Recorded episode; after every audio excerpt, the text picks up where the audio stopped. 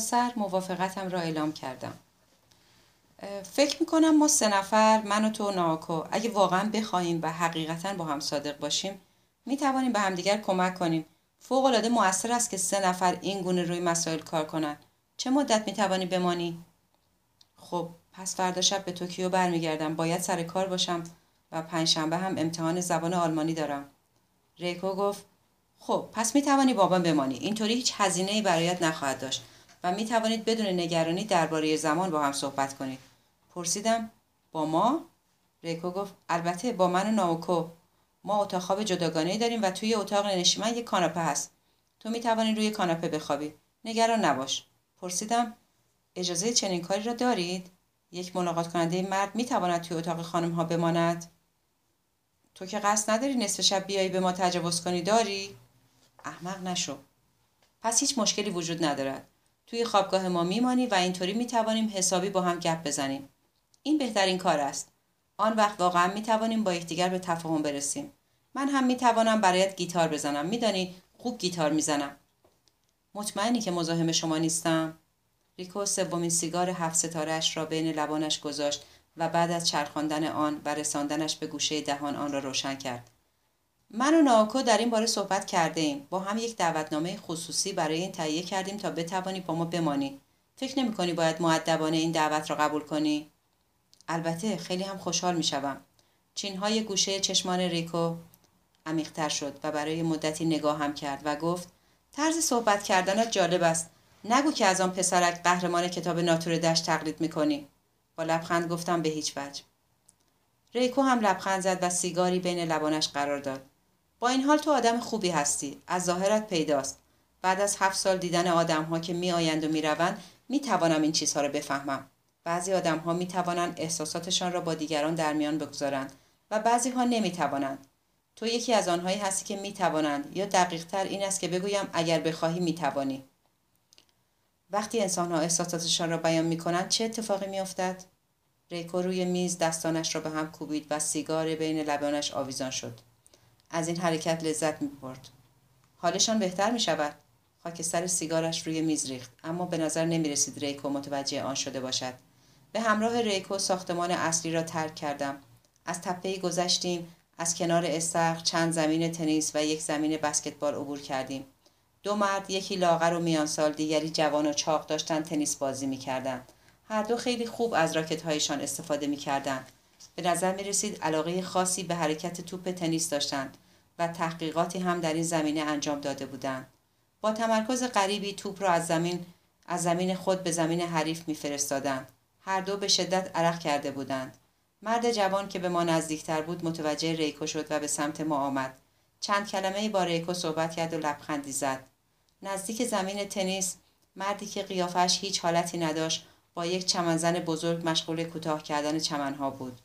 به راهمان ادامه دادیم و به یک محبته جنگلی رسیدیم که 15 یا 20 کلبه کوچک تمیز با فاصله از یکدیگر در آنجا قرار گرفته بودند. دوچرخه های زرد شبیه به دوچرخه نگهبان تقریبا مقابل ورودی تمام خانه ها پارک بود. ریکو گفت کارکنان و خانواده هایشان اینجا زندگی می کنند. در حالی که قدم می زدیم ادامه داد اینجا تقریبا هر چیزی که نیاز داشته باشیم بدون نیاز به رفتن به شهر در اختیارمان است.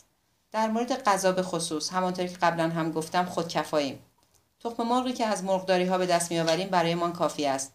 کتاب و صفحات موسیقی هم به اندازه کافی داریم و برای ورزش هم امکاناتی برایمان فراهم است. خاربار فروشی خودمان را داریم و آرایشگرها و متخصصین زیبایی هفته یک بار میآیند. حتی آخر هفته ها اکران فیلم داریم. هر چیز خاص دیگری هم که بخواهیم می توانیم از هر کدام از کارکنان بخواهیم تا برایمان از شهر بخرند. لباسهایمان را از کاتالوگ ها سفارش می دهیم. زندگی در اینجا اصلا سخت نیست.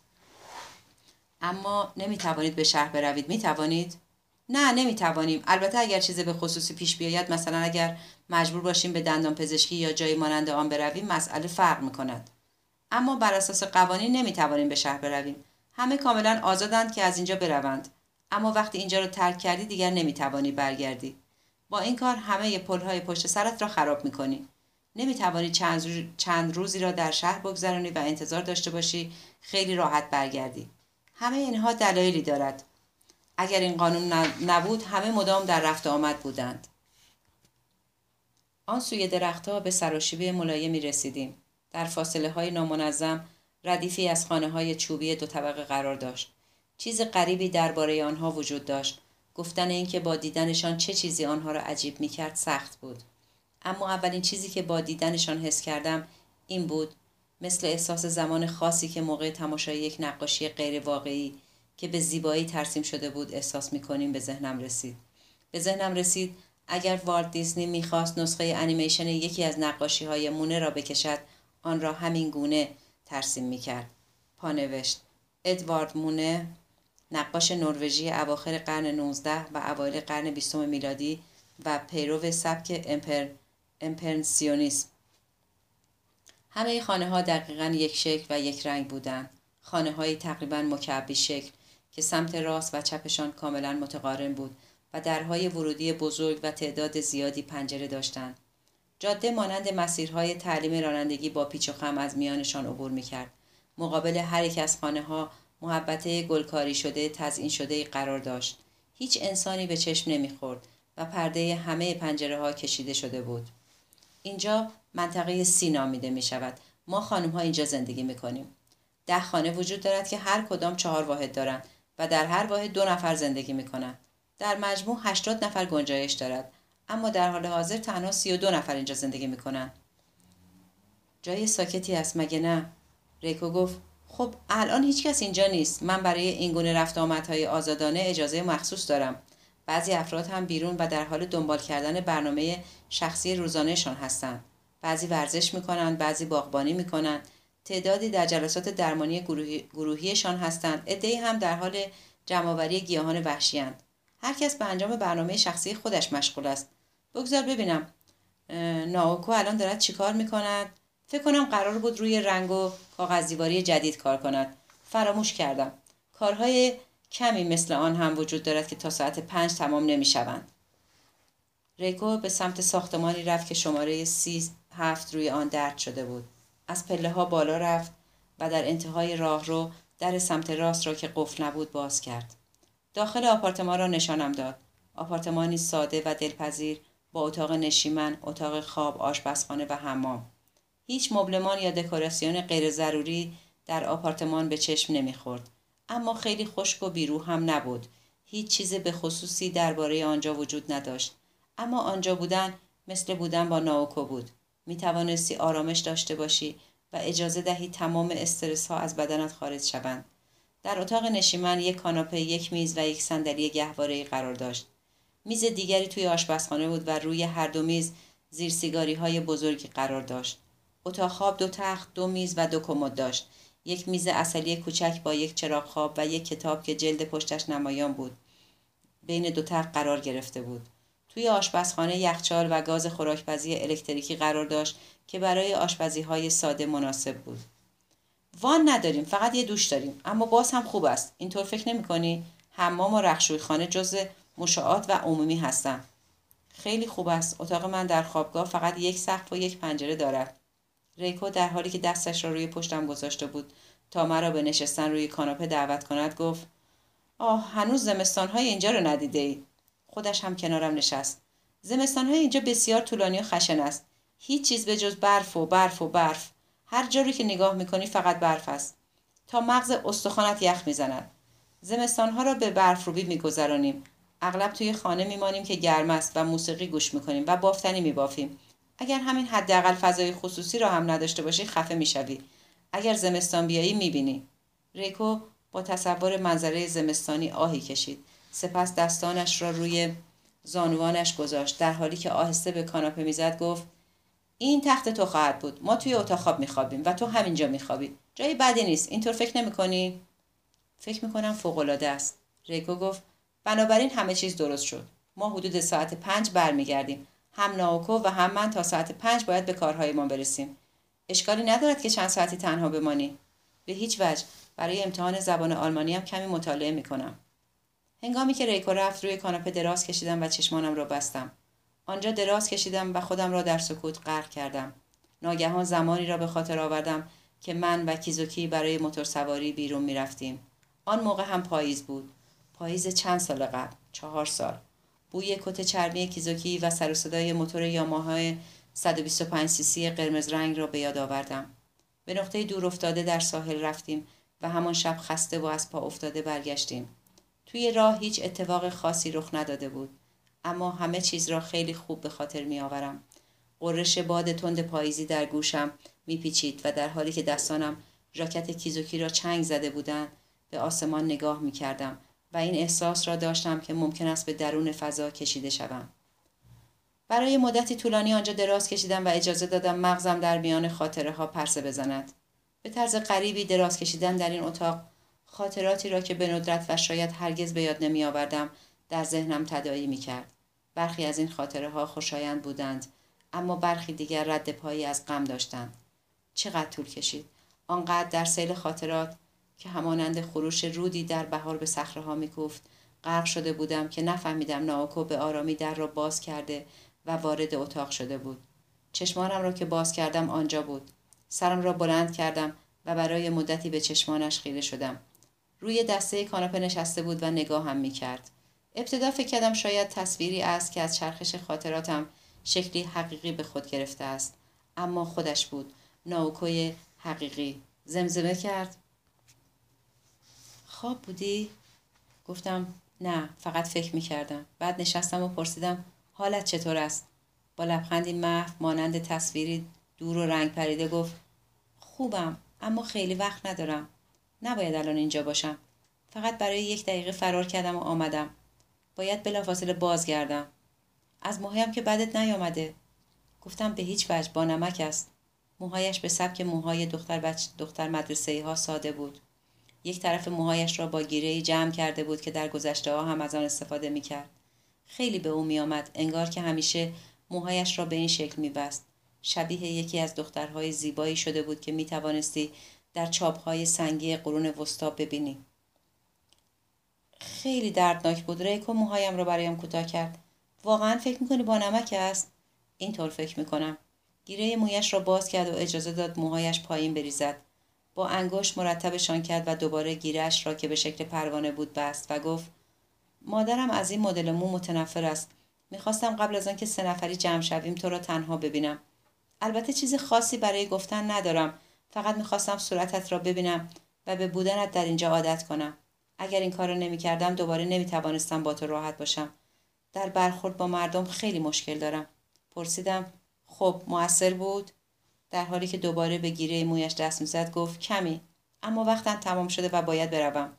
سرم را به نشانه فهمیدن تکان دادم. به صحبت ادامه داد. تو رو واقعا می‌خوام. از اینکه برای دیدنم اومدی از تو تشکر کنم. خیلی خوشحالم کردی. اما اگر بودن در اینجا به هر صورتی برایت سخت است صادقانه آن را با من در میان بگذار. اینجا جای خاصی است و سیستم خاصی دارد که بعضی ها نمی توانند با آن کنار بیایند. بنابراین اگر چنین احساسی داری لطفا صادق باش و بگو. من ناراحت نمی‌شوم. اینجا ما همه با هم صادق هستیم و همه چیز را در کمال صداقت با یکدیگر در میان می‌گذاریم. گفتم بسیار خوب صادق خواهم بود. ناوکو روی کاناپه نشست و به من تکیه داد. هنگامی که دستم را دورش حلقه کردم سرش را روی شانه هم گذاشت و صورتش را به گردنم فشرد. مدتی همانطور ماند. تقریبا مثل این بود که در حال اندازهگیری دمای بدنم است در حالی که او را در آغوش داشتم در قفسه سینم احساس گرما می کردم. بعد از مدتی بدون گفتن کلمه برخاست و به همان آرامی که از در وارد شده بود بیرون رفت. بعد از رفتن ناکو به خوابیدن روی کاناپه ادامه دادم. قصد نداشتم بخوابم اما به خواب عمیقی فرو رفتم. مدتها بود آنطوری نخوابیده بودم. پر شده بودم از حس حضور ناوکو. در آشپزخانه ظرفهایی قرار داشت که ناوکا استفاده می‌کرد مسواکش در حمام بود و در اتاق خواب هم تختی که روی آن میخوابید در آپارتمان ناوکا راحت خوابیدم فرسودگی سلول هایم را تا آخرین قطره از تن خارج کردم و خواب پروانه هایی را دیدم که در فضای نیمه روشن مشغول رقص بودند. وقتی دوباره بیدار شدم اقربه های ساعتم چهار و سی و پنج دقیقه را نشان می‌داد. نور اتاق تغییر کرده بود. باد آرام گرفته و شکل ابرها عوض شده بود. در خواب عرق کرده بودم. صورتم را با حوله کوچکی که در کولی پشتیم داشتم خوش کردم و لباسم را عوض نمودم. به آشپزخانه رفتم. کمی آب نوشیدم و همانجا ایستادم و از پنجره بالای سینک به بیرون نگاهی انداختم. روبرویم پنجره ساختمان مقابل قرار داشت و آن سوی پنجره چندین طرح کاغذی آویزان بود. یک پرنده یک ابر یک گاو یک گربه نیمرخ همهشان استادانه برش خورده و به یکدیگر چسبیده بود مثل قبل هیچ نشانی از انسان به چشم نمی‌خورد و هیچ صدایی هم به گوش نمی رسید. احساس می کردم بازمانده هستم که به تنهایی در پناهگاهی به شدت ایمن زندگی می کنم. بعد از ساعت پنج بود که مردم شروع به بازگشت به بخش سی کردند. هنگامی که از پنجره آشپزخانه بیرون را نگاه کردم سه زن را در حال عبور دیدم همگی کلاه به سر داشتند که باعث می شد نتوانم سنشان را حدس بزنم. اما با توجه به صدایشان به نظر می رسید جوان باشند. کمی پس از ناپدید شدن آنها چهار زن دیگر از همان سم نمایان شدند. آنها هم مثل گروه اول در همان گوشه‌ای که گروه اول رفته بودند از نظر ناپدید شدند. غروب روی همه چیز سایه افکنده بود. از پنجره نشیمن می توانستم درختها و خط تپه ها را ببینم. روی نوک تپه ها آخرین شعاهای رنگ پریده خورشید به چشم می‌خورد. ناوکو و ریکو ساعت پنج و سی دقیقه با هم آمدند. ناوکو و من طوری که انگار تازه همدیگر را دیده ایم احوال پرسی مناسبی کردیم. ناوکو واقعا دست پاچه و براشفته به نظر می رسید. ریکو به کتابی که داشتم مطالعه می کردم نگاهی انداخت و پرسید چیست. گفتم کوهستان سهرامیز نوشته توماس مان را می‌خوانم پرسید چطور می‌توانی چنین کتابی را به چنین مکانی بیاوری؟ و البته حق با او بود. سپس برای هر سه نفرمان قهوه درست کرد. درباره غیبت ناگهانی استورم تروپر و آخرین روزی که او را دیدم همان روزی که کرم شبتابش را به من داد برای ناوکو تعریف کردم. ناوکو گفت واقعا متاسفم که رفته. می‌خواستم داستانهای بیشتری از او بشنوم. ریکو پرسید استورم تروپر کیست؟ بنابراین عادتهای عجیب و غریب استورم تروپر را برایش تعریف کردم و او هم خیلی خندید. تا زمانی که داستانهای استورم تروپر تعریف می‌شد دنیا پر بود از آرامش و خنده. ساعت شش برای صرف شام به سالن غذاخوری رفتیم که در ساختمان اصلی قرار داشت. من و ناوکو ماهی کبابی و سالاد به همراه سبزیجات آبپز برنج و سوپ میسو خوردیم. ریکو فقط پاستا سالاد و قهوه خورد. و بعد هم سیگار دیگری کشید. توضیح داد. وقتی سن و سالت بالا می رود دیگر نیازی نیست زیاد بخوری. حدود 20 نفر دیگر هم در سالن غذاخوری بودند. مشغول شام خوردن بودیم که چند نفر آمدند و چند نفر هم رفتند. به جز تفاوت سنی که بین افراد مختلف بود ما بقیه این صحنه درست شبیه به صحنه سالن غذاخوری خوابگاه بود. تنها تفاوتش با خوابگاه در این بود که همه با صدای آرامی با هم گفتگو می کردند. هیچ صدای بلند یا زمزمه به گوش نمی رسید. هیچ کس با صدای بلند نمی خندید یا فریاد نمی زد. هیچ کس با قیافه مبالغ آمیز عربده نمی کشید. هیچ چیز به جز مکالمه های آرام در جریان نبود. مردم در گروه های سه یا پنج نفره مشغول شام خوردن بودند. در هر گروه یک نفر صحبت می کرد. دیگران گوش می کردند. با سر به تایید می پرداختند. و از روی علاقه حرکتی می کردند. و هنگامی که حرف گوینده تمام می‌شد نفر بعد شروع به صحبت می کرد. نمی توانستم بگویم درباره چه چیزی صحبت می کنند اما نحوه مکالمهشان مرا به یاد بازی تنیس غریبی میانداخت که ظهر دیده بودم. فکر کردم آیا ناکو هم وقتی با آنها بود همینطوری صحبت می کرد همین فکر کافی بود که احساس شدید تنهایی آمیخته به حسادت به من یورش آورد. روی میز پشتی مرد تاسی که لباس سفیدی شبیه به لباس پزشکان پوشیده بود برای مرد جوانی که به نظر عصبی می رسید و عینک به چشم داشت و خانم میانسال که چهرهش شبیه به سنجاب بود درباره اثرات کاهش وزن روی ترشح اسید معده صحبت می کرد. زن و مرد با دقت گوش می‌دادند و گاهی کلماتی مانند خدای من یا واقعا را به زبان می آوردند. اما هرچه بیشتر به نحوه حرف زدن مرد گوش می دادم بیشتر مطمئن می شدم که با وجود یونیفرم سفیدی که به تن دارد واقعا دکتر نیست. هیچ کس در سالن غذاخوری به من توجهی نشان نداد. هیچ کس به من خیره نشد یا اصلا به نظر نمی رسید کسی متوجه بودنم در آنجا شده باشد. حضور من در آنجا حتما اتفاقی کاملا طبیعی بود. اگرچه فقط یک بار مردی که لباس سپید به تن داشت دور من چرخی زد و پرسید چه مدت میمونید؟ گفتم دو شب چهارشنبه می‌روم این فصل از سال اینجا زیباست. اینطور نیست؟ اما دفعه بعد زمستان بیایید. وقتی همه چیز سفید پوش می شود واقعا زیبا و دیدنی است. ریکو به مرد گفت فصل برف شاید ناکو دیگر اینجا نباشد. مرد با لحن اندوهناک تکرار کرد درست است اما با این حال زمستان واقعا زیباست. در مورد دکتر بودن آن مرد کاملا نامطمئن بودم. از ریکو که به نظر می رسید حواسش به من نیست پرسیدم آدم های اینجا درباره چی صحبت می کنند؟ ما درباره چی صحبت می کنیم؟ چیزای معمولی.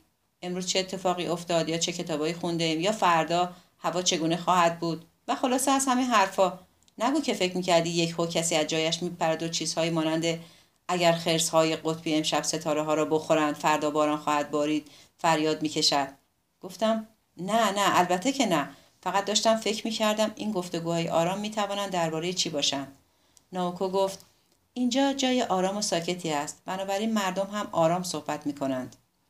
تیغهای ماهی را مرتب گوشه بشقابش جمع کرده بود و با دستمال دهانش را تمیز کرد و ادامه داد اینجا اصلا نیازی نیست صدایت را بالا ببری. لازم نیست هیچ کس را متقاعد کنی و به هیچ وجه نیاز نیست توجه کسی را جلب کنی.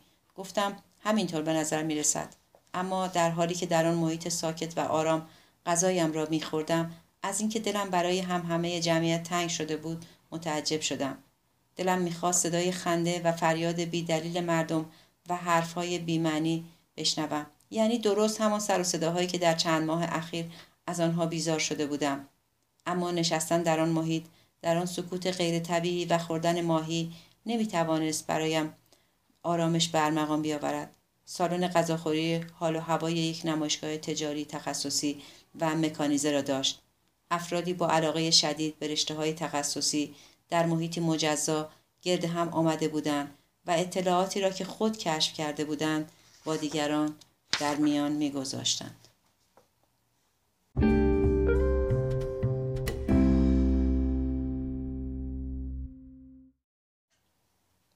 صفحه 148 بعد از شام وقتی به اتاق برگشتم ناوکو و ریکو اعلام کردند که به حمام عمومی بخش سی می روند و اگر من هم بخواهم دوش بگیرم می توانم از حمام آنها استفاده کنم. گفتم همین کار را می کنم و بعد از رفتنشان لباسهایم را درآوردم دوش گرفتم و موهایم را شستم. آلبومی از بیل اوانز در قفسه پیدا کردم و در حالی که موهایم را خشک می کردم به آن گوش دادم که ناگهان متوجه شدم این همان صفحه ای است که شب تولد ناوکو در اتاقش گذاشته بودم. همان شب که ناوکو گریه کرد و او را در آغوش گرفتم. تنها شش ماه قبل بود. اما احساس می کردم این واقعه مربوط به گذشته بسیار دور است. شاید چون اغلب به آن شب فکر می کردم چنین احساسی داشتم. بیشتر از اغلب و در واقع آنقدر فکر می کردم که حس تشخیص زمان را از دست می دادم.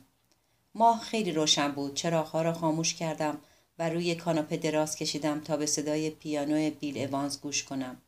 نور ماه از پنجره به درون اتاق میتابید و سایه ها را همانند نقاشی های جوهری چین روی دیوار منعکس می کرد. قمقمه فلزی از کوله پشتیم بیرون آوردم.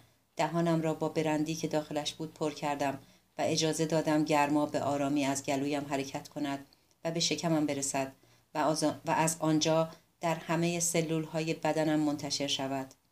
بعد از نوشیدن آخرین جرعه در قمقمه را بستم و آن را دوباره توی کولی پشتی هم گذاشتم. اکنون به نظر می رسید نور ماه با موسیقی به این سو و آن سو می رود. 20 دقیقه بعد ناوکو و ریکو از حمام برگشتند.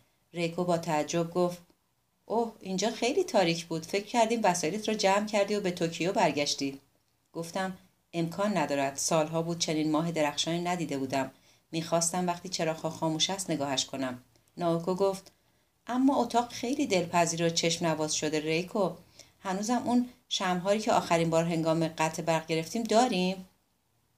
احتمالا توی کشوی آشپزخانه است. ناوکو شمع سفید بزرگی از آشپزخانه آورد. آن را روشن کرد. چند قطره از مومش را درون بشقابی چکاند و آن را در بشقاب گذاشت. از شعله شم برای روشن کردن سیگارش استفاده کرد. همانطور که در آن محیط ساکت رو به شم نشسته بودیم کم کم احساس کردم ما تنها کسانی هستیم که در این نقطه از کره زمین باقی مانده ایم. سایه های حاصل از نور ما و سایه های لرزان حاصل از نور شم روی دیوارهای سپید آپارتمان به یکدیگر برخورد کردند و با هم ترکیب شدند. من و ناوکو روی کاناپه کنار یکدیگر نشسته بودیم و ریکو روی صندلی گهواره مقابل ما بود ریکو از من پرسید نظرت در مورد کمی نوشیدنی چیست با تعجب پرسیدم اجازه نوشیدن دارید؟ ریکو در حالی که با کمی خجالت لاله گوشش را میخواراند گفت خب راستش را بخواهی نه اما خیلی هم سخت نمی‌گیرند. البته اگر فقط نوشیدنی و آبجو باشد و زیاد هم ننوشی. بین کارکنان دوستانی دارم که گاهی برایم نوشیدنی می‌خرند. ناوکو با شیطنت گفت ما مهمانای خودمان را داریم فقط ما دو نفر. گفتم آلیست ریکو یک شیشه نوشیدنی از یخچال درآورد. با یک در بازکن در بطری را باز کرد و سه گیلاس آورد. مزه خالص و دلچسب داشت و به نظر می رسید دستساز باشد. وقتی صفحه تمام شد ریکو گیتاری از زیر تختش درآورد و بعد از اینکه با علاقه و دلبستگی خاصی گیتار را آماده نمود شروع به نواختن قطعی آرام از باغ کرد. انگشتانش گاهی آکوردی را جا انداخت اما واقعا در حال نواختن قطعی از باغ بود. با احساساتی واقعی گرم صمیمی و پر از لذت اجرا. ریکو گفت من نواختن گیتار رو اینجا شروع کردم. در اتاقها هیچ پیانویی نیست. آکوردگیری و نواختن گیتار را هم خودم به خودم آموزش دادم. بنابراین هرگز نتوانستم خیلی خوب بنوازم. اما واقعا عاشق این وسیله هستم. کوچک و ساده است. به نوعی شبیه به اتاقی کوچک و گرد یک قطعه کوتاه دیگر از باخ نواخت. در حالی که به شعله شم چشم دوخته بودم شرابم را مزه مزه می کردم و به موسیقی باخ ریکو گوش می دادم. احساس کردم تمام تنشهای درونم به آرامی از قلبم بیرون می روند. وقتی باخ نوازی ریکو تمام شد ناوکو از او خواست آهنگی از بیتلز بنوازد. ریکو در حالی که به من چشمک می‌زد گفت آهنگای درخواستی. هر روز وادارم می‌کنه بیتلز بنوازم. انگار من برده خونیانگرش هستم. ولی با وجود مخالفتش آهنگ میشل را به زیبایی نواخت. گفت آهنگ خوبی است. واقعا دوستش دارم. جرعه نوشید و دود سیگارش را به هوا فرستاد. باعث می شود احساس کنم در مرغزاری بزرگ زیر بارانی ملایم هستم. سپس آهنگ های مرد هیچ کجا و جولیا را نواخت. گاهی هین نواختن چشمانش را میبست و سرش را تکان می‌داد. سپس دوباره جرعه نوشید و پوکی به سیگارش می‌زد. ناوکو گفت جنگل نروژی را بنواز. ریکو یک قلک چینی به شکل گربه از آشپزخانه آورد و ناوکو صد ین از کیفش بیرون آورد و از شکاف روی قلک به داخلش انداخت. پرسیدم موضوع چیست؟ ناوکو گفت این یک قانون است. وقتی جنگل نروژی را درخواست می‌کنم باید صد ین توی قلک بیاندازم. این آهنگ مورد علاقه هم است. پس باید بهایش را بپردازم. هنگامی که واقعا بخواهم به آن گوش کنم درخواست نواختنش را می‌کنم. ریکو گفت و اینطوری پول سیگار من در میآید. ریکو انگشتانش را خوب نرمش داد و سپس شروع به نواختن جنگل نروژی کرد. دوباره با احساساتی واقعی می نواخت اما اصلا اجازه نداد که خیلی احساساتی شود. من هم یک سکه صدینی از جیبم درآوردم و توی قلک انداختم. ریکو با لبخندی شیرین گفت متشکرم. ناوکو گفت این آهنگ مرا خیلی غمگین می کند نمی‌دانم. احتمالا خودم را در جنگل های عمیق در حال پرسه زدن تصور می کنم من تنها هستم و همه جا سرد و تاریک است و هیچ کس برای نجات من نمی آید. به همین خاطر ریکو هرگز این آهنگ را نمی نوازد مگر اینکه آن را درخواست کنم. ریکو با خنده گفت مثل کازابلانکا. در حالی که به ناوکو خیره شده بودم با ریتم باسناوه به نواختن جنگل نروژی ادامه داد. ناوکو همانطور که در نامش گفته بود سالمتر از قبل به نظر می رسید. برونزه شده بود و بدنش به خاطر کار و تمرین های بیرون از خانه ورزیده تر گشته بود چشمانش همان بکه های زلال عمیق همیشگی بودند و لبان کوچکش هنوز هم با خجالت می لرزیدند. اما در مجموع زیباییش داشت کم کم شبیه به زیبایی یک زن بالغ می شد. اکنون زوایای واضح اندامش ناپدید شده بود. زوایای تیز استخوانهای نازکش که زیر سایه زیباییش به چشم می‌خورد جای خود را به سکونی آرام نرم و بی همتا داده بود این زیبایی تازه و ملایم مرا شوکه کرد و از فکر اینکه زنان می توانند در عرض شش ماه اینقدر تغییر کنند شگفت زده شدم مثل همیشه و شاید حتی بیشتر از قبل مرا مجذوب خود می کرد. اما فکر اینکه ناوکو در این فاصله چیزهایی را هم از دست داده بود باعث تأسفم می شد. دیگر هرگز نمی توانست آن زیبایی خود محور خاصی را که تنها یک دختر نوجوان از آن برخوردار است داشته باشد. ناوکو گفت می‌خواهد بداند روزهایم را چگونه میگذرانم. درباره اعتصاب دانشجویان و ناگاساوا برایش گفتم.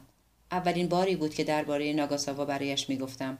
توضیح دقیق شخصیت عجیب ناگاساوا فلسفه منحصر به فرد و اخلاقیات خاصش سخت و چالش برانگیز بود.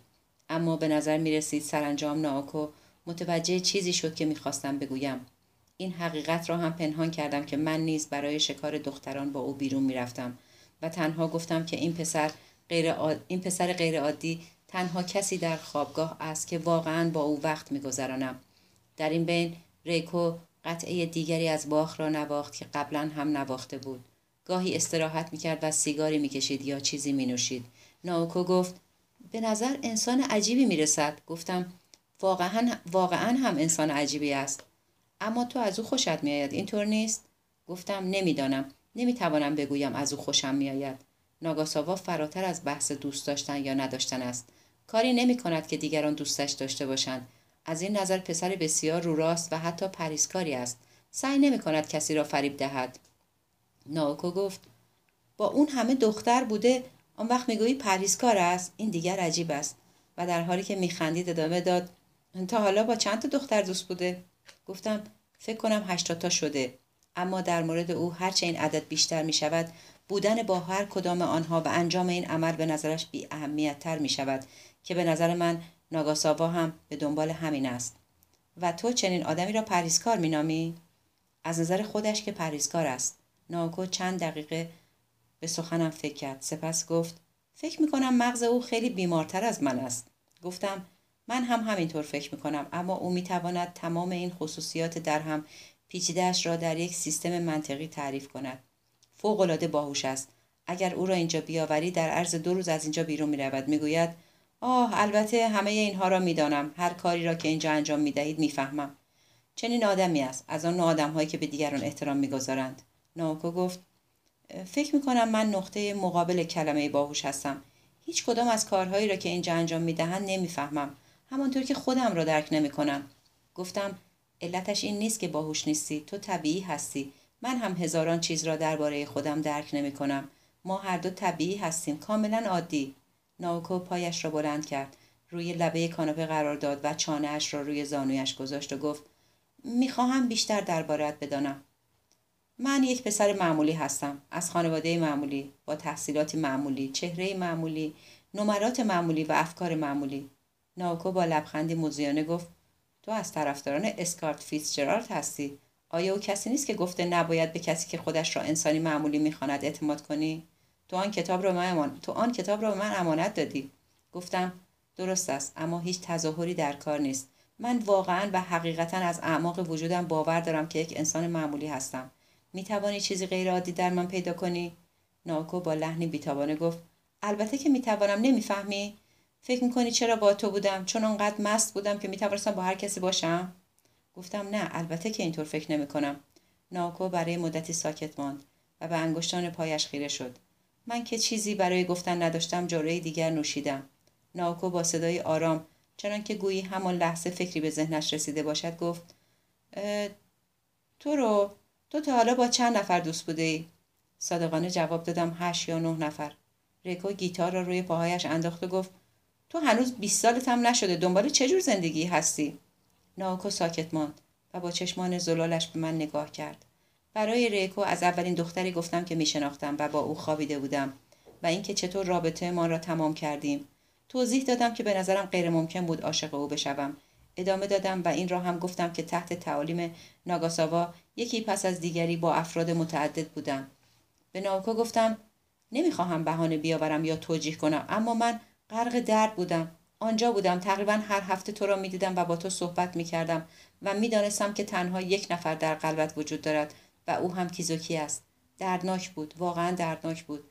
فکر می‌کنم به همین خاطر با افرادی دوست می‌شدم که نمیشناختم.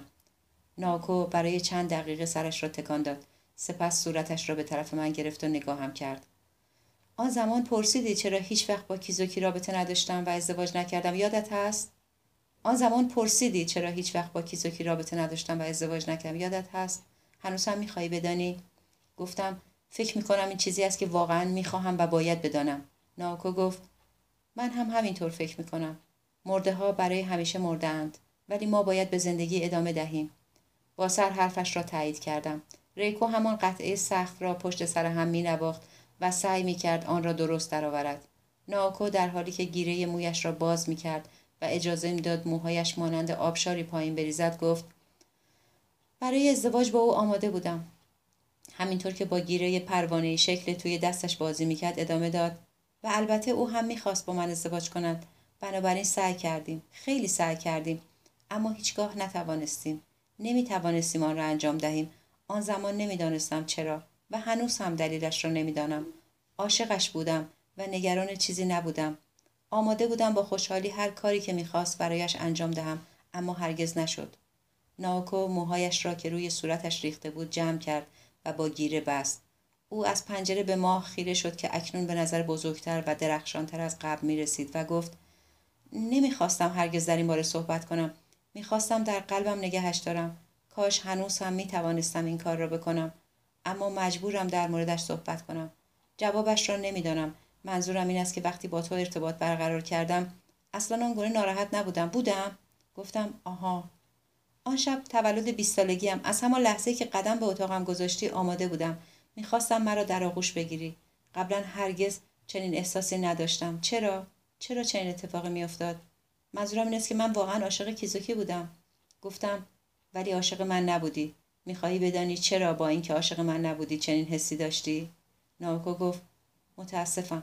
نمی‌خواهم ناراحتت کنم اما باید درک کنی که من و کیزوکی واقعا رابطه خاصی داشتیم. از سه سالگی با هم بودیم. این گونه بزرگ شدیم. همیشه با هم بودیم. همیشه با هم صحبت می کردیم کاملا یکدیگر را درک می کردیم اولین باری که سال اول دبیرستان یکدیگر را بوسیدیم فوقالعاده بود. اولین باری که پریود شدم با عجله پیش او رفتم و مثل یک بچه, گر... مثل یک بچه گریه کردم. ما تا این اندازه صمیمی بودیم. به همین خاطر بعد از اینکه مرد نمی‌دانستم چطور باید با بقیه ارتباط برقرار کنم. نمی‌دانستم عاشق کس دیگری بودن چه معنایی دارد. دستش را به سمت گیلاسش که روی میز بود دراز کرد. اما تنها توانست دستش را به آن بزند. شراب روی فرش ریخت. خم شدم و گیلاسش را برداشتم و روی میز گذاشتم. پرسیدم برایت بریزم؟ ناکو برای مدتی ساکت ماند. سپس ناگهان منفجر شد. اشک تمام صورتش را پر کرد. به شدت میلرزید. به جلو خم شد. صورتش را توی دستانش پنهان کرد و مثل شب تولدش حقق شدید و خفهای سر داد. ریکو گیتارش را زمین گذاشت و کنار ناوکو نشست و پشتش را نوازش کرد. وقتی ریکو دستش را روی شانه ناوکو گذاشت ناوکو صورتش را مانند یک بچه به سینه ریکو فشرد. ریکو به من گفت میدانی فکر می‌کنم بهتر باشد بیرون بروی و کمی قدم بزنی. شاید 20 دقیقه پیاده روی برایت خوب باشد. ببخشید اما فکر می‌کنم این کار به بهبود اوضاع کمی کمک کند. سرم را به نشانه فهمیدن تکان دادم و برخواستم بلیزی روی تیشرتم پوشیدم و به ریکو گفتم از کمکت ممنونم. ریکو در حالی که چشمک می‌زد گفت حرفش را هم نزن تقصیر تو نیست. نگران نباش وقتی برگردی حالش خوب خواهد شد. پاهایم مرا در جاده‌ای که با نور عجیب و غیرواقعی ماه روشن شده بود هدایت کرد و به سمت جنگل برد. زیر نور ماه همه صداها تنینی غریب داشتند گویی که داشتم صدای قدمهای کسی را در عمق دریا میشنیدم صدای توهی قدمهایم از سمت دیگر بگوشم صدای توهی قدمهایم از سمت دیگر به گوشم می رسید. پشت سرم هر از گاهی صدای ترق و تروق یا خشخشی می شنیدم. مه سنگینی جنگل را پوشانده بود. چنان بود که گویی حیوانات شب نفسشان را حبس کرده بودند و عبور مرا انتظار می کشیدند. آن سوی درختان جایی که جاده به سمت بالا شیب پیدا می کرد نشستم و به ساختمانی نگاه کردم که ناوکو در آن زندگی می کرد. تشخیص اتاقش کار آسانی بود. تنها کافی بود به دنبال پنجره در پشت ساختمان بگردم که نور کمرنگی در آن میلرزید. برای مدتی بسیار بسیار طولانی به آن نقطه نورانی خیره شدم. باعث می شد چیزی شبیه به آخرین جرقه های اخگری در حال خاموشی را به خاطر آورد. می‌خواستم دستانم را دور آنچه که باقی مانده بود بگیرم و زنده نگهش دارم. مانند جیگ گتسبی که هر شب به نور ضعیف آن سوی آب چشم میدوخت مشغول تماشای این نور شدم. نیم ساعت بعد وقتی دوباره قدم به ورودی جلوی ساختمان گذاشتم صدای گیتار ریکو به گوشم نرسید. از پله ها بالا رفتم و در آپارتمان را زدم. توی آپارتمان هیچ نشانی از ناوکو نبود. ریکو به تنهایی روی فرش نشسته بود و با گیتارش بازی می‌کرد. به در اتاق خواب اشاره کرد تا به من بفهماند ناوکو آنجاست. سپس گیتارش را رو روی زمین گذاشت و روی کاناپه نشست. مرا هم دعوت کرد تا کنارش بنشینم و شرابی را که باقی مانده بود بین من و خودش تقسیم کرد. روی زانوی من زد و گفت ناوکو خوب است نگران نباش فقط باید مدتی استراحت کند. آرام خواهد شد. کمی خسته شده. نظرت چیست که برویم و قدمی بزنیم؟ گفتم موافقم. من و ریکو با سرعت به پایین جاده ای رفتیم که با چراغ روشن شده بود. وقتی به زمین تنیس و بسکتبال رسیدیم روی نیمکت نشستیم. ریکو از زیر نیمکت یک توپ بسکتبال برداشت و توی دستش چرخاند. سپس از من پرسید آیا تنیس بازی می‌کنم؟ گفتم می‌دانم چطور باید بازی کنم اما بازیم بد است. بسکتبال چطور؟ گفتم مهارت چندانی توی این ورزش هم ندارم. ریکو لبخند زد و گوشه چشمش کمی چین خورد. پرسید به جز خوشگذرانی در چه ورزشی مهارت داری؟ لحن کنایه آمیزش مرا تکان داد. گفتم توی آن کار هم زیاد خوب نیستم. گفت شوخی کردم. عصبانی نشو. اما واقعا در چه چیزی مهارت داری؟ هیچ چیز. البته کارهایی هست که دوست دارم انجام بدهم. مثلا چی؟ پیاده روی شنا مطالعه. پس دوست داری در تنهایی به آنها بپردازی. اینطور فکر می‌کنم. بازی های گروهی هرگز نتوانستند مرا هیجان زده کنند. نمی‌توانم با این بازی ها کنار بیایم. اشتیاقم را از دست می‌دهم. بنابراین زمستان باید بیا اینجا بیایی. زمستان برای اسکی های طولانی بیرون می‌رویم. تمام روز در برف پیاده روی می‌کنیم و حسابی عرق میریزیم. مطمئنم خوشت میآید. زیر نور لامپ ریکو طوری به دست راستش خیره شد که گویی در حال بررسی یک ساز با ارزش قدیمی است. پرسیدم ناوکو زیاد اینطوری می شود ریکو گفت هر از گاهی. اکنون داشت به دست چپش نگاه می کرد گاهی هیجان زده می شود و همینطور گریه می کند اما اشکالی ندارد. دارد احساساتش را بروز می دهد اگر نمی توانست این کار را بکند نگران کننده بود. وقتی احساسات, در... وقتی احساسات درونت باقی می ماند سخت می شوند و می میرند و آن وقت است که دچار مشکل بزرگی شده ای. آیا من چیزی گفتم که نباید می گفتم؟ به هیچ وجه. نگران نباش. فقط صادقانه هر چرا که توی فکرت هست بگو. این بهترین کار است. گاهی ممکن است اندکی آزاردهنده باشد و کسی ناراحت شود. همانطور که ناوکو ناراحت شد. اما در طولانی مدت این بهترین کار است.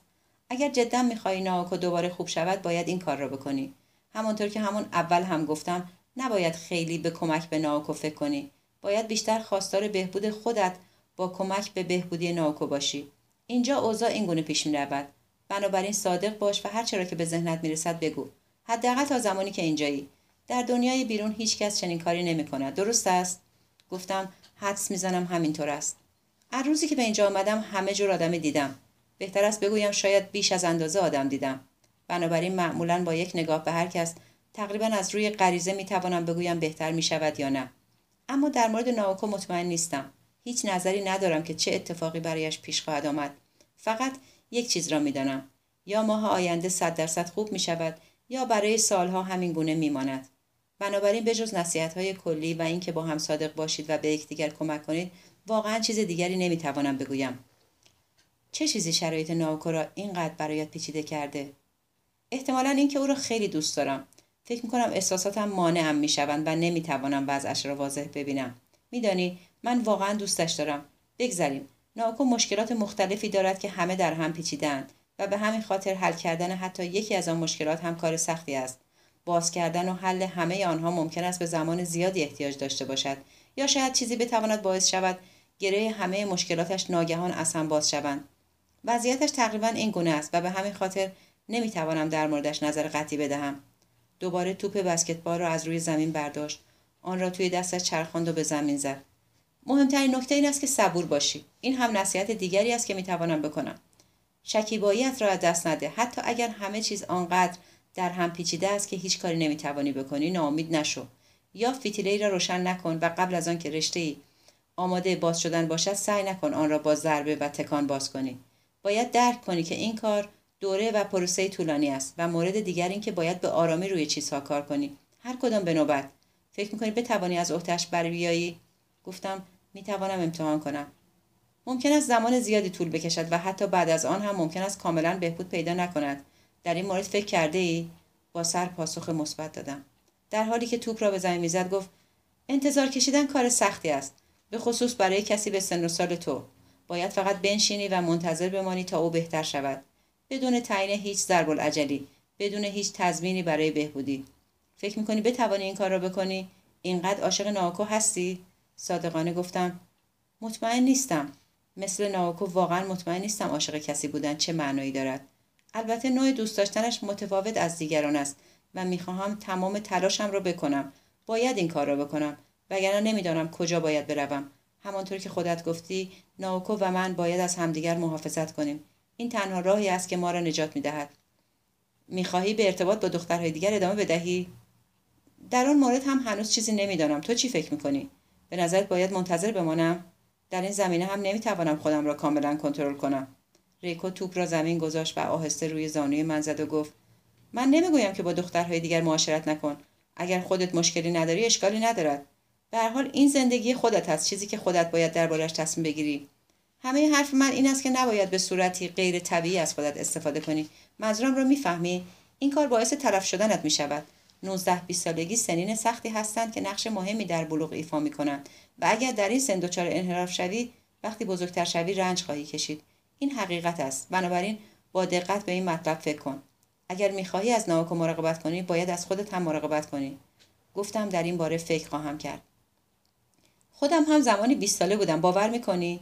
البته که باور می‌کنم. از صمیم قلب با لبخند گفتم از صمیم قلب. و زیبا بودم. البته نه به اندازه ناوکو اما خیلی زیبا بودم. این همه چین و چروک نداشتم. گفتم که چین و چروک هایش را هم دوست دارم. از من تشکر کرد و در ادامه گفت اما هرگز به زن دیگری نگو که چین و چروک هایش به نظر جذابن. من از شنیدنش خوشم میاد ولی من استثنا هستم. گفتم یادم میماند. یک کیف جیبی از جیب شلوارش درآورد و از کیف کارت از کیف از کیف کارتش عکسی را به من داد. یک عکس رنگی از دختری زیبا که حدوداً ده ساله بود. چوب اسکی به پا و لباس رنگارنگ درخشان اسکی به تن داشت. دخترک در برف ایستاده بود و با لبخند شیرینی به دوربین نگاه می‌کرد. ریکو گفت زیباست مگه نه؟ دخترم است. ژانویه این عکس را برایم فرستاد. الان ده ساله است. در حالی که عکس را به او پس می‌دادم گفتم لبخندش شبیه توست.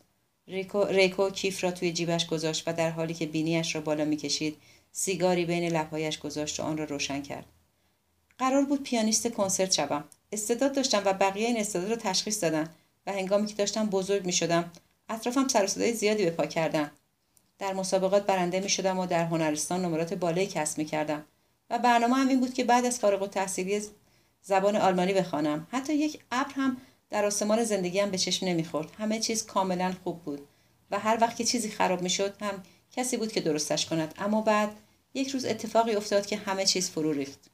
سال آخر هنرستان بودم و مسابقه نسبتا مهمی پیش رو داشتم. مدام برای شرکت در مسابقه تمرین می کردم. اما ناگهان انگشت کوچک دست چپم از کار افتاد. نمی‌دانم چرا اما دیگر تکان نخورد. آن را ماساژ دادم توی آب داغ گذاشتم و چند روزی تمرین نکردم اما هیچ کدام از این کارها اثر نداشت. ترسیدم و به دکتر مراجعه کردم. آنها هم همه نوع آزمایشی انجام دادند اما نتوانستند به هیچ نتیجه برسند. گفتند که انگشتم و اعصابی که به آن متصل هستند هیچ مشکلی ندارند و هیچ دلیلی برای عدم حرکت انگشتم وجود ندارد و به تشخیص آنها مشکل روحی بود. بنابراین سراغ روانپزشک رفتم اما او هم واقعا نمی‌دانست چه اتفاقی افتاده. گفت شاید استرس قبل از مسابقه است و پیشنهاد کرد برای مدتی نواختن پیانو را کنار بگذارم. ریکو پک عمیقی به سیگارش زد و دودش را بیرون فرستاد. سپس چند بار گردنش را به اطراف خم و راست کرد. برای تجدید قوا و بهبودی به خانه مادر بزرگم در ساحل ایزو رفتم. با خود فکر کردم آن مسابقه به خصوص را فراموش کرده و واقعا استراحت کنم. می‌خواستم چند هفته ای را دور از پیانو بگذرانم و هر کاری که دوست داشتم انجام دهم. اما ناامید کننده بود. پیانو تنها چیزی بود که می‌توانستم با آن فکر کنم. شاید انگشتم دیگر نمی‌توانست حرکت کند. اگر این اتفاق میافتاد چطور می‌توانستم زندگی کنم؟ این افکار در ذهنم میچرخید و میچرخید و تعجبی هم نداشت تا آن زمان پیانو تمام زندگی من بود. از چهار سالگی نواختن پیانو رو شروع کرده بودم و در حالی بزرگ می شدم که همه فکر و ذکر و دلخوشی هم پیانو بود. مردم به خاطر یک چیز به من توجه می‌کردند. استعدادم در نواختن پیانو اگر پیانو رو از دختری که این گونه بزرگ شده بگیری چه چیزی برایش باقی میماند؟ بعد بنگ ذهنم کاملا به هم ریخت. تاریکی مطلق.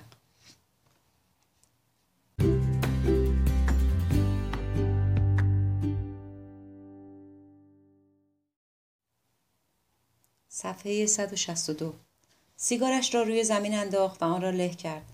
سپس دوباره چند بار گردنش را خم و راست کرد. این پایان رویایم برای پیانیست کنسرت شدن بود. دو ماه را در بیمارستان گذراندم. کمی بعد از اینکه به بیمارستان رفتم انگشتم شروع به حرکت کرد. می توانستم به هنرستان برگردم و درسم را تمام کنم. اما چیزی در درونم ناپدید شده بود. چیزی مثل جوهر انرژی یا همچین چیزی. بخار شده و از درونم محو شده و رفته بود. دکتر گفت قدرت ذهنی یک پیانیست حرفهای را ندارم و به من توصیه کرد از این فکر صرف نظر کنم. بنابراین بعد از فارغ التحصیل شدن. چند شاگرد گرفتم و در خانه به آنها آموزش دادم. اما دردی که احساس می کردم مشقت بار بود. انگار زندگیم به پایان رسیده. در اوایل 20 سالگی بهترین بخش زندگیم به پایان رسیده بود. می‌فهمی چقدر وحشتناک است؟ آن همه توان و انرژی داشتم و بعد یک روز از خواب بیدار شدم و همه چیز از بین رفته بود. دیگر هیچ تشویقی در کار نبود. هیچ کس دور برم سر و صدا به پا نمی‌کرد. هیچ کس به من نمی‌گفت که چقدر فوق العاده روزها را یکی پس از دیگری با ماندن در خانه و درس نوت دادن و آموزش سناته های ساده به بچه ها می خیلی احساس بدبختی می کردم. تمام مدت گریه می کردم. به چیزهایی فکر می کردم که از دست داده بودم. می شنیدم افرادی که استعدادشان خیلی کمتر از من بود در مسابقات مقام دوم را کسب کردند یا در فلان و فلان و فلان سالن تکنوازی کردند و اشک از چشمانم سرازیر می شد. والدینم خیلی با احتیاط رفتار می کردند که مبادا ناراحتم کنند. اما میفهمیدم چقدر ناامید شدند. ناگهان دختری که آنقدر به او افتخار می کردند تبدیل شده بود به کسی که سابقه بیماری روانی داشت. حتی نمی توانستم مرا شوهر بدهند. اگر خودت را جای بقیه مردم بگذاری می توانی احساساتشان را حس کنی. و من از احساسی که داشتند متنفر بودم. از بیرون رفتن می ترسیدم. از اینکه همسایه ها درباره من صحبت کنند می ترسیدم. بعد بنگ دوباره اتفاق افتاد. همه چیز در هم ریخت. تاریکی. آن موقع 24 سالم بود. این بار هفت ماه را توی آسایشگاه گذراندم. اینجا نه. یک تیمارستان معمولی با دیوارهای بلند و درهای قفل شده. جای کثیفی که هیچ پیانویی هم نداشت. نمی‌دانستم با خودم چه کنم. تنها چیزی که می‌دانستم این بود که می‌خواستم هرچه زودتر از آنجا بیرون بروم و به همین خاطر ناامیدانه برای بهتر شدن مبارزه کردم. هفت ماه. هفت ماه طولانی. همان زمان بود که چین و چروک هایم به وجود آمدن. ریکو لبخند زد. لبانش روی صورتش کشیده شد. کمی بعد از مرخص شدن از بیمارستان مردی را ملاقات کردم و ازدواج کردیم. یک سال از من کوچکتر بود، مهندس بود و در کمپانی تولید هواپیما کار می‌کرد. یکی از شاگردانم بود، مرد خوبی بود. زیاد صحبت نمی‌کرد اما خونگرم و بیریا بود. شش ماه به او آموزش دادم تا اینکه ناگهان از من خواست با او ازدواج کنم. درست به همین صورت. یک روز بعد از کلاس در حالی که داشتیم چای می نوشیدیم از من درخواست کرد. باور می‌کنی؟ قبلا هرگز با هم قرار نگذاشته بودیم یا حتی دست یکدیگر را نگرفته بودیم. مرا کاملا شوکه کرد. به او گفتم نمی‌توانم ازدواج کنم. گفتم از او خوشم میآید و فکر می‌کنم انسان خوبی است اما به دلایلی نمی‌توانم با او ازدواج کنم. می‌خواست دلایلم را بداند. بنابراین همه چیز را در کمال صداقت برایش توضیح دادم. اینکه دو بار برای مشکلات ذهنی بستری شده بودم. همه چیز را به او گفتم. اینکه علتش چه بود وضعیتم چگونه بود و اینکه احتمال داشت دوباره آن اتفاق پیش بیاید. گفت به کمی زمان برای فکر کردن نیاز دارد و من هم تشویقش کردم که هر چقدر لازم است فکر کند. اما هفته بعد وقتی برای کلاس آمد گفت هنوز هم می‌خواهد با من ازدواج کند. از او خواستم سه ماه صبر کند. گفتم می‌توانیم در این سه ماه یکدیگر را ببینیم و اگر بعد از سه ماه باز هم مایل بود با من ازدواج کند آن وقت می‌توانیم دربارهاش صحبت کنیم. در آن سه ماه هفته یک بار با هم قرار میگذاشتیم همه جا می رفتیم و درباره همه چیز صحبت می کردیم. خیلی از او خوشم می آمد. وقتی با او بودم احساس می کردم که زندگی سرانجام به من بازگشته است. کنار او احساس آسودگی فوق‌العاده‌ای داشتم. می توانستم تمام آن اتفاقات وحشتناکی را که افتاده بود فراموش کنم. خب چه اهمیتی داشت که نتوانسته بودم پیانیست کنسرواتور بشوم؟ چه اهمیتی داشت که مدتی را در بیمارستان روانی گذرانده بودم؟ زندگیم که تمام نشده بود. زندگی هنوز سرشار از چیزهای فوقالعاده بود که تجربهشان نکرده بودم. به این خاطر که باعث شده بود چنین احساسی پیدا کنم به شدت از او سپاس گذارم. بعد از گذشت سه ماه دوباره از من درخواست ازدواج کرد و این چیزی بود که به او گفتم. اگر می‌خواهی با من باشی مشکلی نیست. تا کنون هرگز با کسی نبودم و به تو هم خیلی علاقه مندم بنابراین اگر می‌خواهی می‌توانی با من عشق بازی کنی. هیچ اشکالی ندارد. اما ازدواج مسئله کاملا متفاوتی است. اگر با من ازدواج کنی همه مشکلاتم را هم قبول می‌کنی و این مشکلات خیلی بدتر از چیزی است که تصور می‌کنی. گفت که اهمیتی نمی‌دهد و اینکه نمی‌خواهد فقط با من رابطه داشته باشد می‌خواهد با من ازدواج کند و در هر چیزی که درونم است با من شریک بشود. صحبتهایش از صمیم قلب بود. از آن دست آدمهایی بود که تنها حقیقت را بیان می‌کنند و کاری را که می‌گویند انجام می‌دهند. بنابراین قبول کردم با او ازدواج کنم. این تنها کاری بود که می‌توانستم انجام بدم. ازدواج کردیم. بگذار ببینم. فکر می‌کنم چهار ماه بعد از آن بود. با پدر و مادرش به خاطر من جنگید و آنها او را از ارث محروم کردند. خانواده قدیمی بودند که در قسمت روستایی در شینجوکو زندگی می‌کردند. در مورد گذشته من تحقیق کرده و فهمیده بودند که دوبار بستری شدم. تعجبی نداشت که مخالف ازدواجمان باشند خب به هر حال مراسمی نگرفتیم. فقط به محضر رفتیم و ازدواجمان را ثبت کردیم. و برای دو شب به هاکونه رفتیم. همین هم برایمان خیلی زیاد بود شاد بودیم و خلاصه اینکه تا زمان ازدواجم باکره ماندم. 25 سالم بود. باور می‌کنی؟ ریکو آهی کشید و دوباره توپ بسکتبال را برداشت. حرفش را اینطور ادامه داد. فکر می‌کردم تا زمانی که با او باشم خوب خواهم بود. تا زمانی که با او باشم مشکلات از من دور خواهند ماند. برای بیمارانی مانند ما این مهمترین چیز است احساس امنیت. اگر خودم را به دستان این شخص بسپارم خوب خواهم بود. اگر وضعیتم حتی ذره بد شود اگر پیچ و مهره ها شروع به شل شدن کنند او فورا متوجه می شود, می شود و با صبر و دقت فراوان آنها را درست می کند دوباره پیچ ها را سفت می کند ریسمان های شل شده را دوباره سر جایشان محکم می کند اگر این احساس اطمینان را داشته باشیم بیماری از ما دور می شود دیگر هیچ بنگی در کار نبود. خیلی خوشحال بودم. زندگی عادی بود. احساس می کردم کسی مرا از دریای خروشان و سرد بیرون کشیده. پتوی دورم پیچیده و توی تخت خواب گرمی خوابانده دو سال پس از ازدواج بچه دار شدیم و بعد از آن بود که واقعا سرم شلوغ شد عملا بیماریم را فراموش کردم صبح از خواب بیدار می شدم به کارهای خانه می رسیدم به مراقبت از بچه می پرداختم و غذای همسرم را آماده می کردم. هر روز به همین صورت می گذشت اما شاد بودم. شاید آن دوران شادترین دوران زندگیم بود. چند سال طول کشید؟ نمی‌دانم. حداقل تا زمانی که سی و یک ساله شدم ادامه داشت. بعد ناگهان بنگ. دوباره اتفاق افتاد. فرو ریختم. ریکو سیگاری روشن کرد. باد از وزش ایستاده بود. دود مستقیم به سمت بالا می‌رفت و در تاریکی شب ناپدید می‌شد. همان موقع بود که متوجه شدم آسمان غرق ستاره است پرسیدم اتفاقی افتاد بله اتفاقی بسیار عجیب انگار برایم دام پهن کرده بودند هنوز هم با فکر کردن به آن مرمورم می شود شقیقش را با دست آزادش مالش داد و در ادامه گفت ببخشید که مجبور شدی به داستانهای من گوش کنی. اینجا آمدی که ناوکو را ببینی نه اینکه به داستانهای من گوش کنی. گفتم اما واقعا دوست دارم بشنوم اگر اشکالی نداشته باشد. دوست دارم بقیهش را هم بشنوم. ریکو گفت خب. وقتی دخترمان به مهد کودک می‌رفت کم کم دوباره شروع به نواختن کردم. نه برای کسی تنها برای خودم. با قطعات کوتاهی از باخ موتسارت و اسکارلاتی شروع کردم. البته بعد از چندین چنین وقفه بلندی احساسی که به موسیقی داشتم بلافاصله برنگشت. انگشتانم مثل قبل نمی‌توانست حرکت کنند اما دوباره نواختن پیانو مرا به هیجان میآورد. هنگامی که دستانم را روی کلیدها میگذاشتم متوجه شدم چقدر عاشق موسیقی هستم و چقدر برایش اشتیاق دارم. توانایی اجرای موسیقی برای خودت چیز فوقالعاده است. همانطور که قبلا گفتم از چهار سالگی پیانو می نواختم اما متوجه شدم هرگز برای خودم ننواخته بودم. همیشه سعی داشتم امتحانی را پشت سر بگذارم یا درسی را تمرین کنم یا کسی را تحت تاثیر قرار دهم. البته اگر می‌خواهی در نواختن سازی مهارت پیدا کنی همه اینها هم مهم هستند اما وقتی به سنی خاص می‌رسی باید نواختن برای خودت را شروع کنی. موسیقی این است. باید از جایگاه ممتازم سقوط می کردم و تولد سی و یک سالگیم را پشت سر می گذاشتم تا سرانجام بتوانم این را ببینم. فرزندم را به مهد کودک می فرستادم و با عجله کارهای خانه را انجام می دادم. سپس یک یا دو ساعت شروع به نواختن موسیقی مورد علاقم می کردم. تا آنجا همه چیز خوب بود. خب با سر حرفش را تایید کردم. بعد یک روز یکی از خانمهای همسایه به دیدنم آمد. او را آنقدر می شناختم که در خیابان با او سلام و احوال پرسی کنم. از من خواست به دخترش پیانو درس بدهم. دخترش را نمی شناختم در یک محل زندگی می کردیم اما خانه هایمان تقریبا از هم دور بود. بر اساس گفته های زن دخترش هر روز از جلوی در خانه ما رد می شد و عاشق نواختنم بود. چند بار هم مرا دیده و به مادرش التماس کرده بود تا اجازه دهد به او درس بدهم. کلاس چهارم بود و معلم های بسیاری برایش گرفته بودند که هر کدام به دلیلی نتوانسته بودند به او درس بدهند و دیگر معلمی نداشت.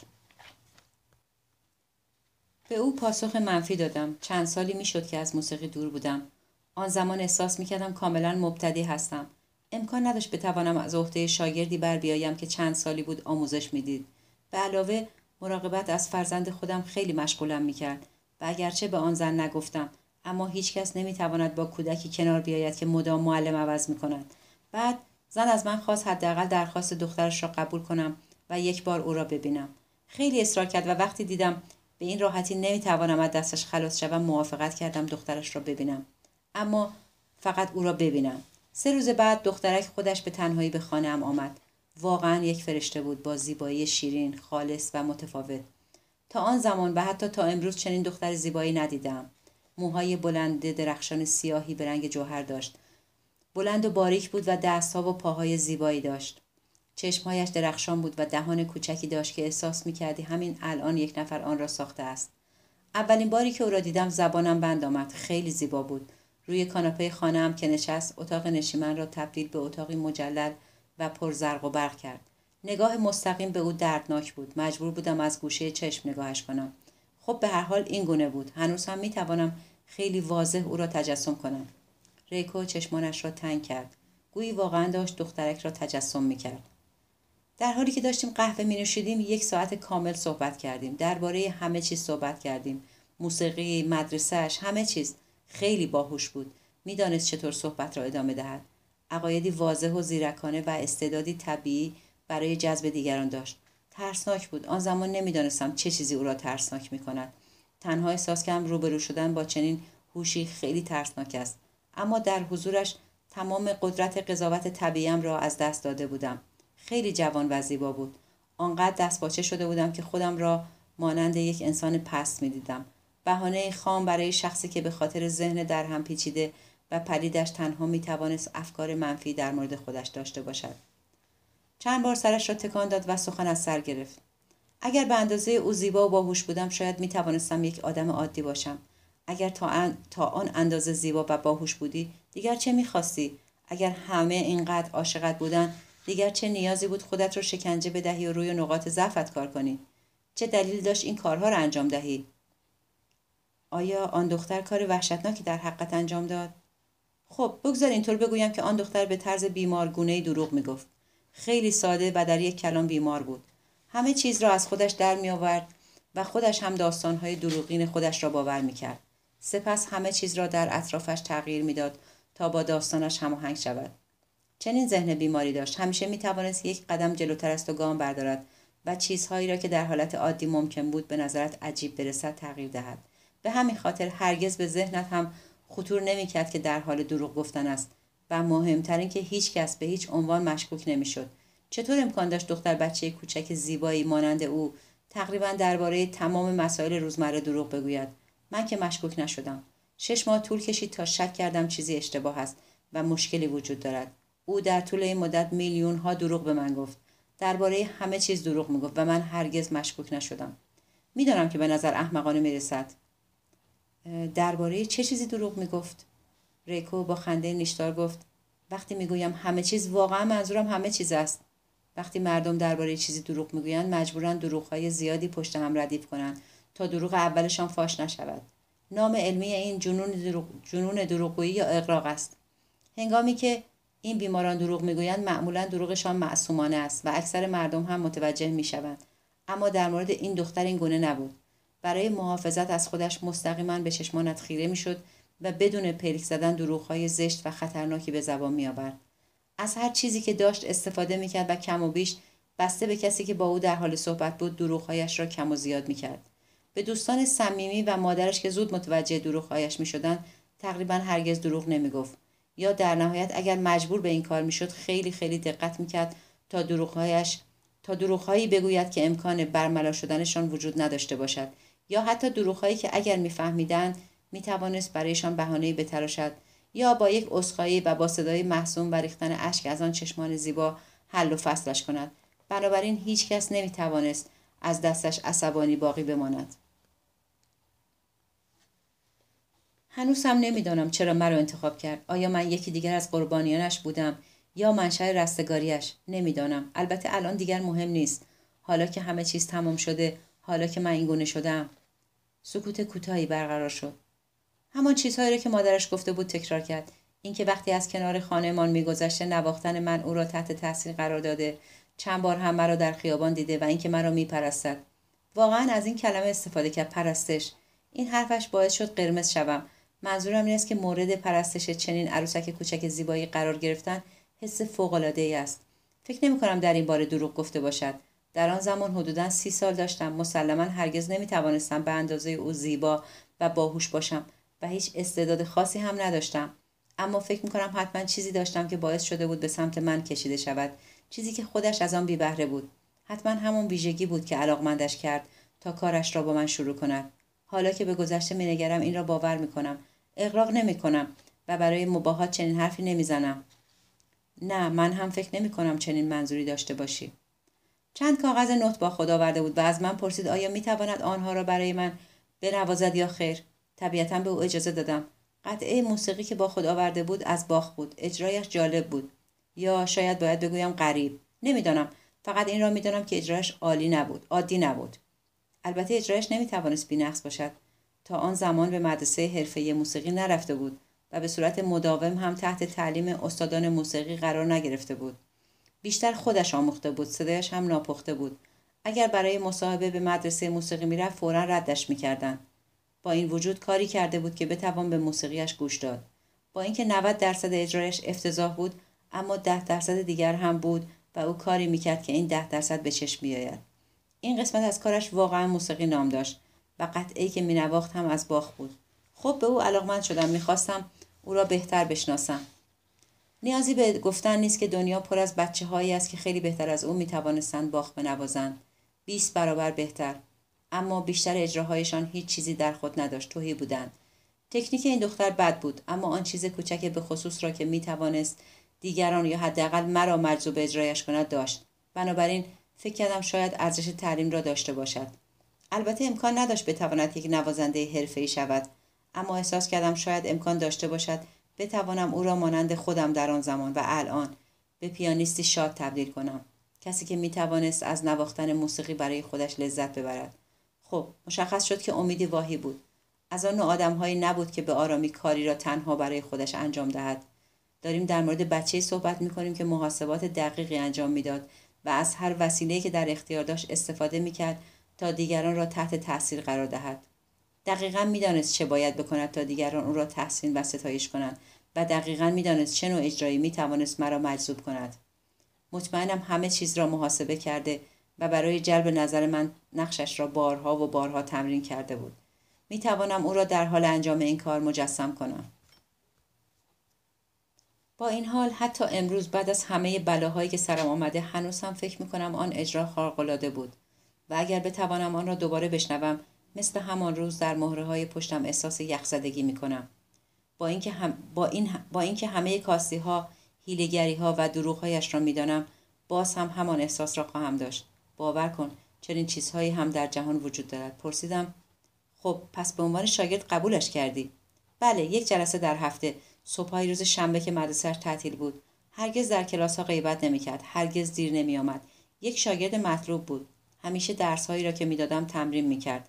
بعد از هر درس کمی کیک میخوردیم و صحبت می‌کردیم. در یک لحظه ریکو انگار که ناگهان چیزی را به خاطر آورده باشد به ساعتش نگاه کرد. فکر نمی باید به اتاق برگردیم؟ کمی نگران ناکو هستم. مطمئنم که او را فراموش نکرده درست است؟ خندیدم. البته که نه. فقط جذب داستانت شده بودم. اگه دوست داشته باشی فردا بقیهش را برایت تعریف می‌کنم.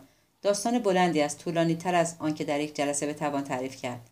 تو شهرزاد قصه گویی ریکو هم همراه من خندید و گفت می‌دانم تو دیگر هیچ وقت به توکیو بر نمیگردی.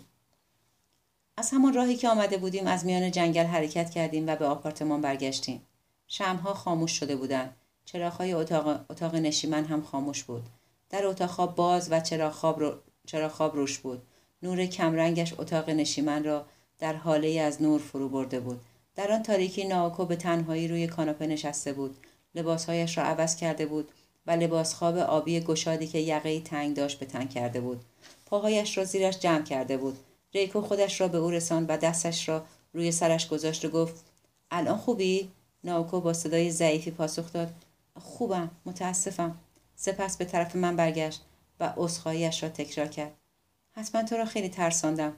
با لبخند گفتم کمی. گفت بیا اینجا. وقتی کنارش نشستم در حالی که هنوز پاهایش زیرش بود به سمت من خم شد. تا اینکه صورتش تقریبا گوشم را لمس کرد. مانند آن بود که می‌خواهد رازی را با من در میان بگذارد. سپس گوشم را به نرمی بوسید. یک بار دیگر و این بار مستقیم توی گوشم گفت متاسفم. صدایش آرام بود. بعد از من دور شد.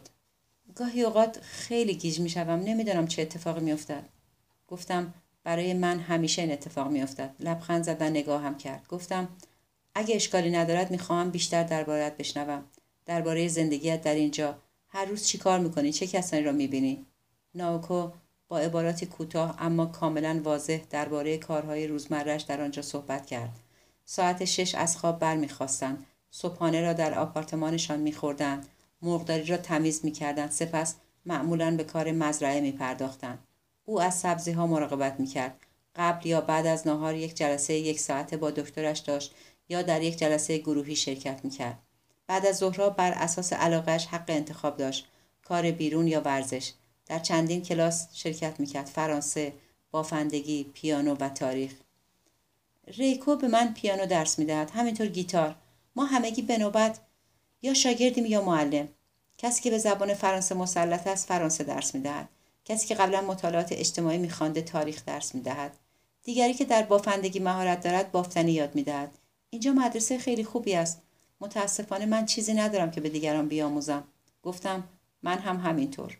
اینجا خیلی بیشتر از دانشگاه روی درسهایم انرژی می‌گذارم. خیلی بیشتر. بعد از شام چه می‌کنید؟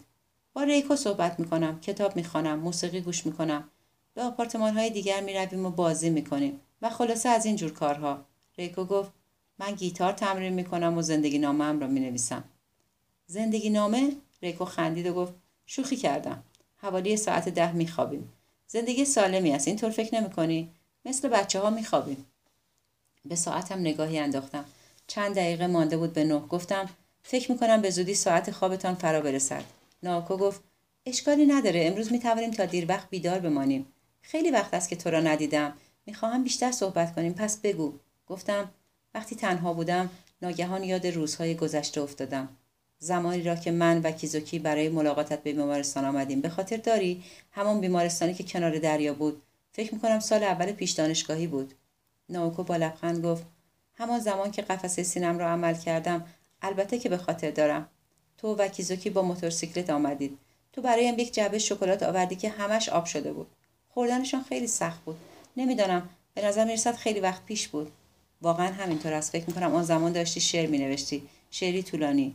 ناوکو پوسخندی زد و گفت همه دخترها تو اون سن و سال شعر می‌نویسن. چه چیزی باعث شد ناگهان یاد آن روزها بیفتی؟ نمی‌دانم. بادی که بوی دریا می‌داد و گلهای خرزهره ناگهان آن روز را به خاطرم آوردن. کیزوکی خیلی برای ملاقاتت به بیمارستان میآمد؟ اصلا. بعد از اون خیلی سر این موضوع دعوا کردیم. یک بار تنها آمد بعد هم که با تو آمد. همین. وحشتناک بود. بار اول حتی نمی‌توانست بنشیند و تنها ده دقیقه ماند. برایم چند پرتغال آورده بود و زیر لب حرفهایی می‌زد که نمی‌توانستم بفهمم. یک پرتغال برایم پوست کند و چیزهای بیشتری زمزمه کرد و از آنجا رفت. گفت با بیمارستان مشکل دارد. ناوکو خندید و ادامه داد. همیشه در مورد اینطور چیزا اخلاقای بچگانه داشت. منظورم این است که خب هیچ کس بیمارستان رو دوست نداره. درست است؟ به همین خاطر است که مردم به ملاقات بیماران میآیند تا بیمارها احساس بهتری پیدا کنند. روحشان بهبود یابد و از این جور حرفها. اما کیزوکی این را نمی‌فهمید. ولی وقتی دو نفری برای دیدنت آمدیم آنقدرها بد نبود مثل همیشهش بود. ناکو گفت چون تو آنجا بودی. همیشه وقتی تو بودی اینطوری بود. تمام تلاشش را می‌کرد تا نقاط ضعفش را مخفی نگاه دارد. مطمئنم خیلی به تو علاقه داشت. تنها اجازه می‌داد که بهترین چهرهش را ببینی. با من اینگونه نبود. حالت دفاعیش را کنار میگذاشت. می‌توانست خیلی بد اخلاق و دمدمی مزاج شود. یک دقیقه مثل بلبل حرف می‌زد دقیقه بعد افسرده و غمگین بود. همیشه اتفاق میافتاد. از کودکی همینطور بود. اما همیشه سعی می‌کرد خودش را عوض کند. سعی می‌کرد بهتر شود. پایش را روی پایش انداخت و ادامه داد. خیلی تلاش می‌کرد اما موفق نمی‌شد. و همین موضوع را خیلی عصبانی و غمگین می‌کرد. چیزهای بسیار خوب و زیبایی در وجودش بود اما نمی‌توانست اعتماد به نفسی را که نیاز داشت پیدا کند. تا روزی که بمیرد. همیشه می‌گفت باید این کار را انجام دهم باید آن را تغییر دهم. کیزوکی بیچاره. گفتم با این حال اگر واقعا همیشه سعی می‌کرد بهترین چهرهش را به من نشان بدهد باید بگویم که موفق بود. بهترین قسمت شخصیتش تنها چیزی بود که می‌توانستم از او ببینم. ناوکو لبخند زد. اگه می‌توانست این حرف را بشنود خیلی هیجان زده می‌شد. تو تنها دوستش بودی. گفتم او هم تنها دوست من بود. قبل و بعد از او هیچ کس نبود که واقعا بتوانم او را دوست خودم بدانم. به همین خاطر بود که دوست داشتم با شما دو نفر باشم. وقتی سه نفری با هم بودیم من هم فقط بهترین چهرهش را می‌دیدم. می توانستم آرام باشم و از نگرانی دست بردارم. نمی‌دانم تو چه احساسی داشتی اما زمان مورد علاقم همان زمانی بود که سه نفری با هم بودیم. سرم را تکان دادم و گفتم همیشه نگران بودم که تو چی فکر می‌کنی. ناکو گفت مشکل این بود که چنین رابطه نمی‌توانست برای ادب ابد ادامه داشته باشد. باقی ماندن چنین حلقه های کامل کوچکی غیر ممکن است. کیزوکی این را می‌دانست. من هم می‌دانستم. تو هم می‌دانستی. مگه نه؟ با سر تصدیق کردم. ناوکو ادامه داد. اما حقیقت این است که من نقاط ضعفش را هم دوست داشتم. به همان اندازه که عاشق های خوبش بودم عاشق نقاط ضعفش هم بودم. مطلقا هیچ بدجنسی و تزویری در وجودش نبود. ضعیف بود. همین. سعی کردم این مطلب را به او بگویم. اما حرفهایم را باور نمی‌کرد. همیشه به من می‌گفت این حس را دارم چون از سه سالگی با هم بوده ایم. می‌گفت که چون او را بیش از حد می‌شناسم نمی‌توانم فرق بین نقاط قوت و ضعفش را متوجه شوم و هر دوی آنها برای من یکی بودند. اما این حرفها نمی‌توانست ذهنیت مرا نسبت به او تغییر دهد. همانطوری عاشقش بودم و هیچگاه نمی‌توانستم به شخص دیگری علاقمند شوم.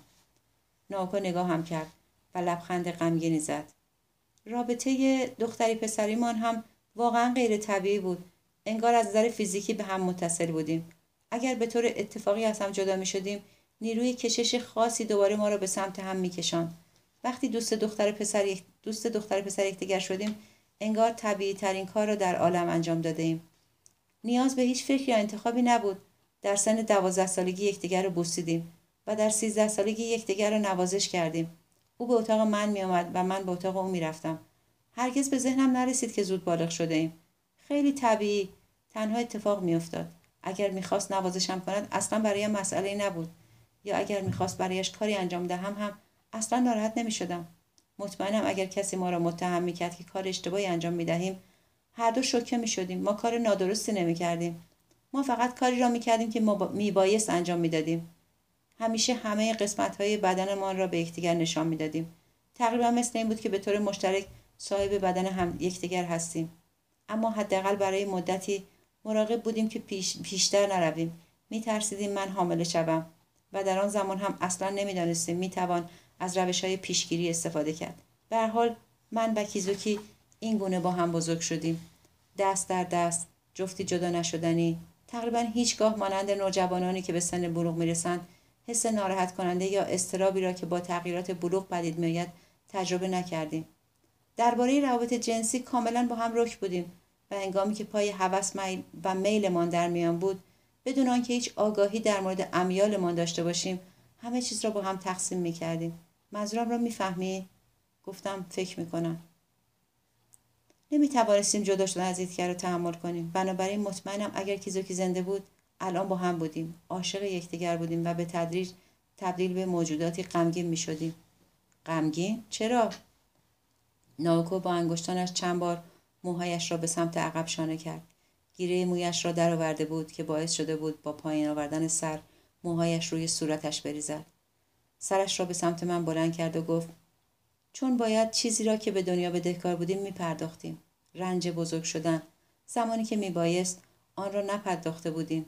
بنابراین اکنون زمان پرداخت صورت حساب بود و به همین خاطر کیزوکی آن کار را کرد و به همین خاطر هم هست که من حالا اینجا هستم. ما مثل کودکانی بودیم که برهنه در دشت در دشت یک جزیره بزرگ شدیم. اگر گرسنه می شدیم موز می خوردیم. اگر تنها می شدیم در آغوش یکدیگر می خوابیدیم. اما چنین زندگی تا ابد دوام نمی آورد. ما زود بزرگ شدیم و مجبور بودیم وارد جامعه شویم و به همین خاطر تو برایمان خیلی مهم بودی. تو همان حلقه ای بودی که ما را به دنیای بیرون متصل می کرد. ما از طریق تو مبارزه می کردیم تا به بهترین نحوی که می توانستیم در دنیای بیرون در جای درستمان قرار بگیریم. البته در نهایت این هدف عملی نشد. با سر حرفش را تصدیق کردم.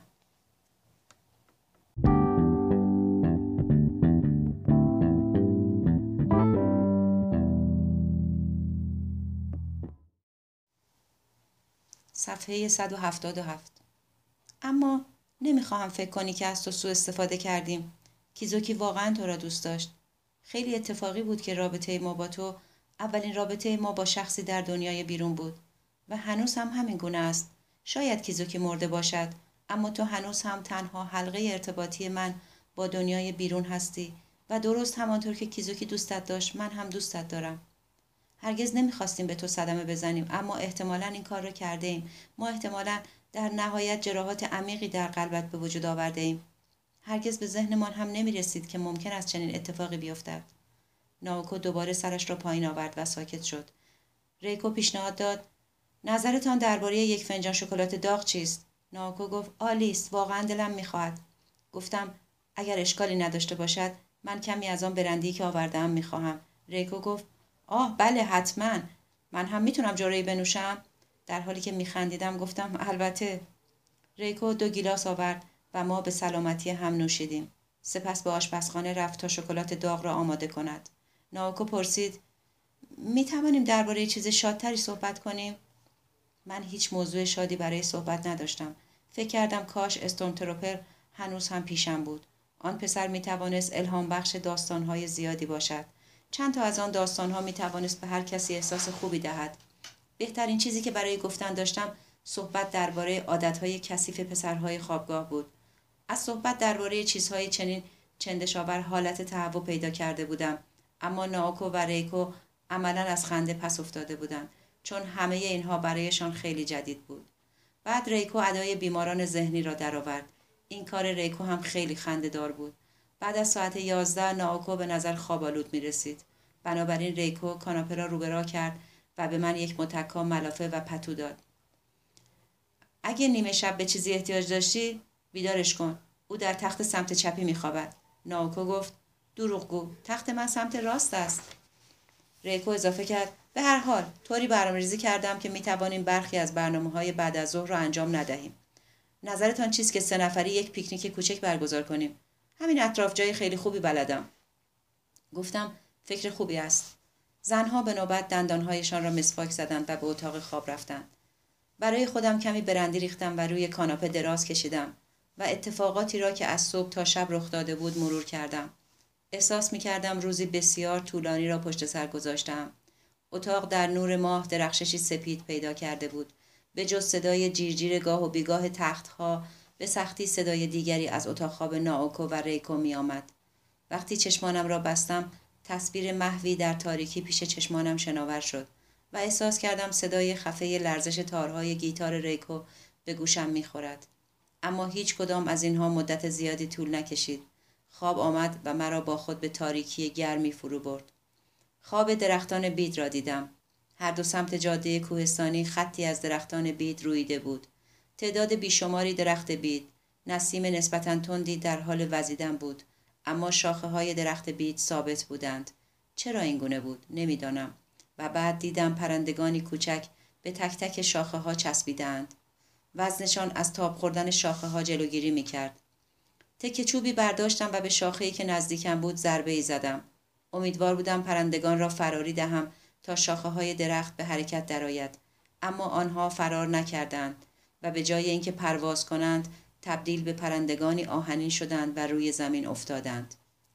وقتی چشمانم را باز کردم احساس کردم دارم ادامه خوابم را می بینم. نور ماه اتاق را با همان درخشش نرم و لطیف پر کرده بود. ناخداگاه در تختم نشستم و, و به دنبال پرندگان آهنین گشتم که البته آنجا نبودند. چیزی که به جای آن دیدم ناوکو بود که کنار تخت نشسته بود. تنها و بی حرکت نشسته بود و از پنجره به بیرون نگاه می کرد. پاهایش را جمع کرده بود و چانهاش را روی زانوانش نهاده بود. درست مثل یک بچه یتیم گرسنه. دنبال ساعتم گشتم که کنار متکا گذاشته بودم. اما جایی که فکر می کردم باید باشد نبود. از زاویه‌ای که نور ماه داشت حد زدم باید دو یا سه صبح باشد. به شدت احساس تشنگی می کردم. اما تصمیم گرفتم بی حرکت بمانم و به تماشای ناوکو ادامه دهم. همان لباس خواب آبی را به تن داشت و موهای یک سمت سرش را با گیره پروانه شک جمع کرده بود که باعث می شد زیباییش زیر نور ماه نمایان شود. به نظرم عجیب آمد. قبل از اینکه به رخت خواب برود گیره را باز کرده بود ناوکو مثل موجود شبزی که زیر نور ماه برای شکار بیرون آمده باشد همانطور بی حرکت نشسته بود زاویه نور نیمرخ لبش را به شدت برجسته کرده بود به نظر بسیار لطیف و آسیب پذیر می رسید.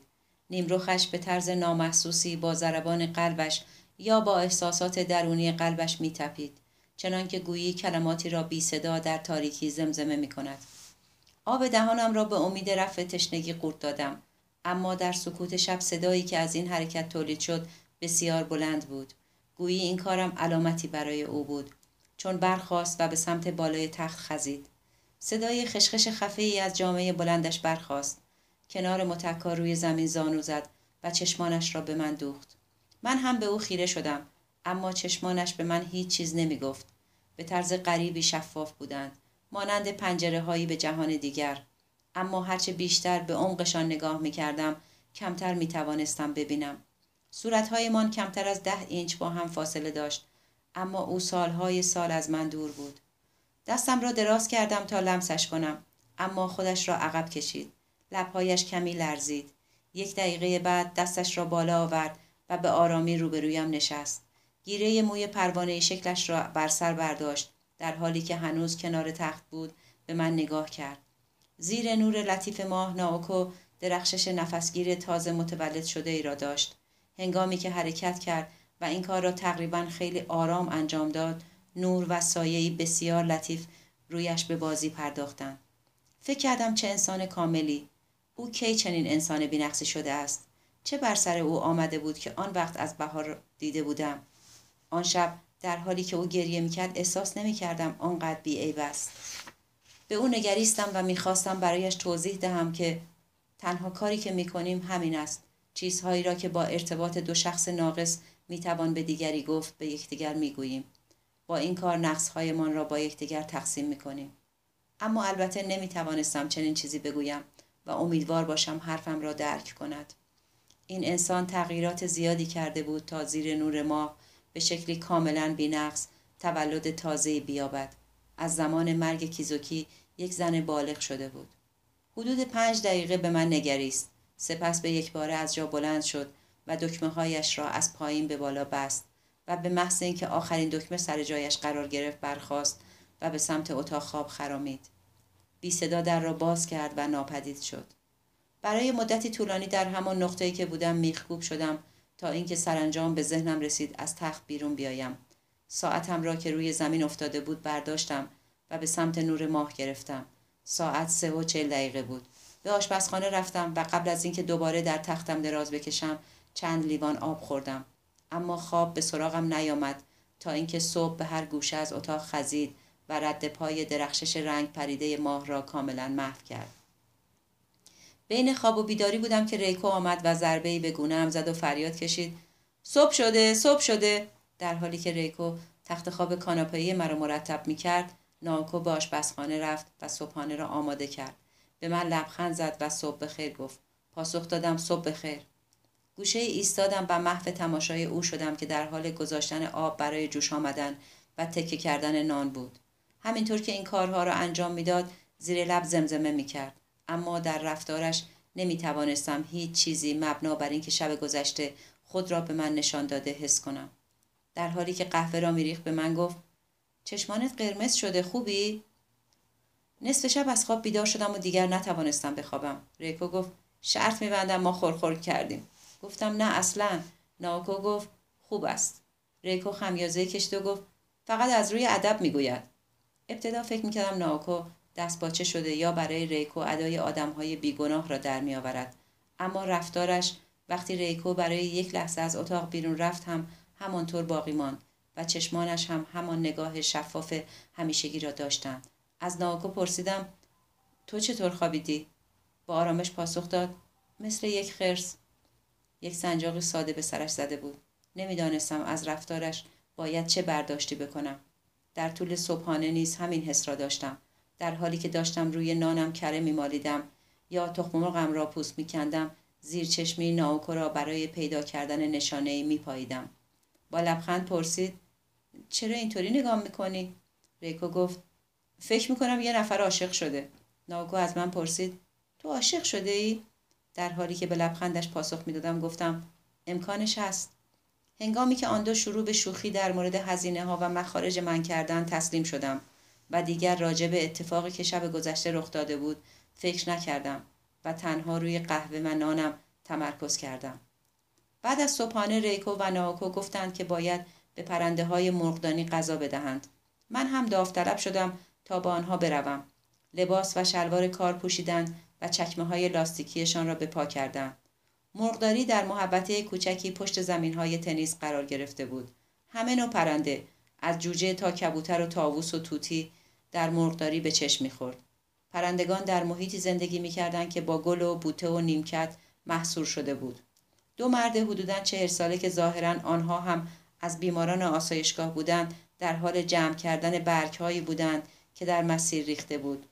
زنها به سمت دو مرد رفتند و با آنها سلام و احوال پرسی کردند و ریکو با یکی دیگر از شوخیهایش آنها را به خنده انداخت. گلهای کیهان گل داده و بوته ها بسیار زیبا تزئین شده بودند. پرندگان با دیدن ریکو شروع به سر و صدا و تلاش برای پرواز به بیرون از قفس کردند.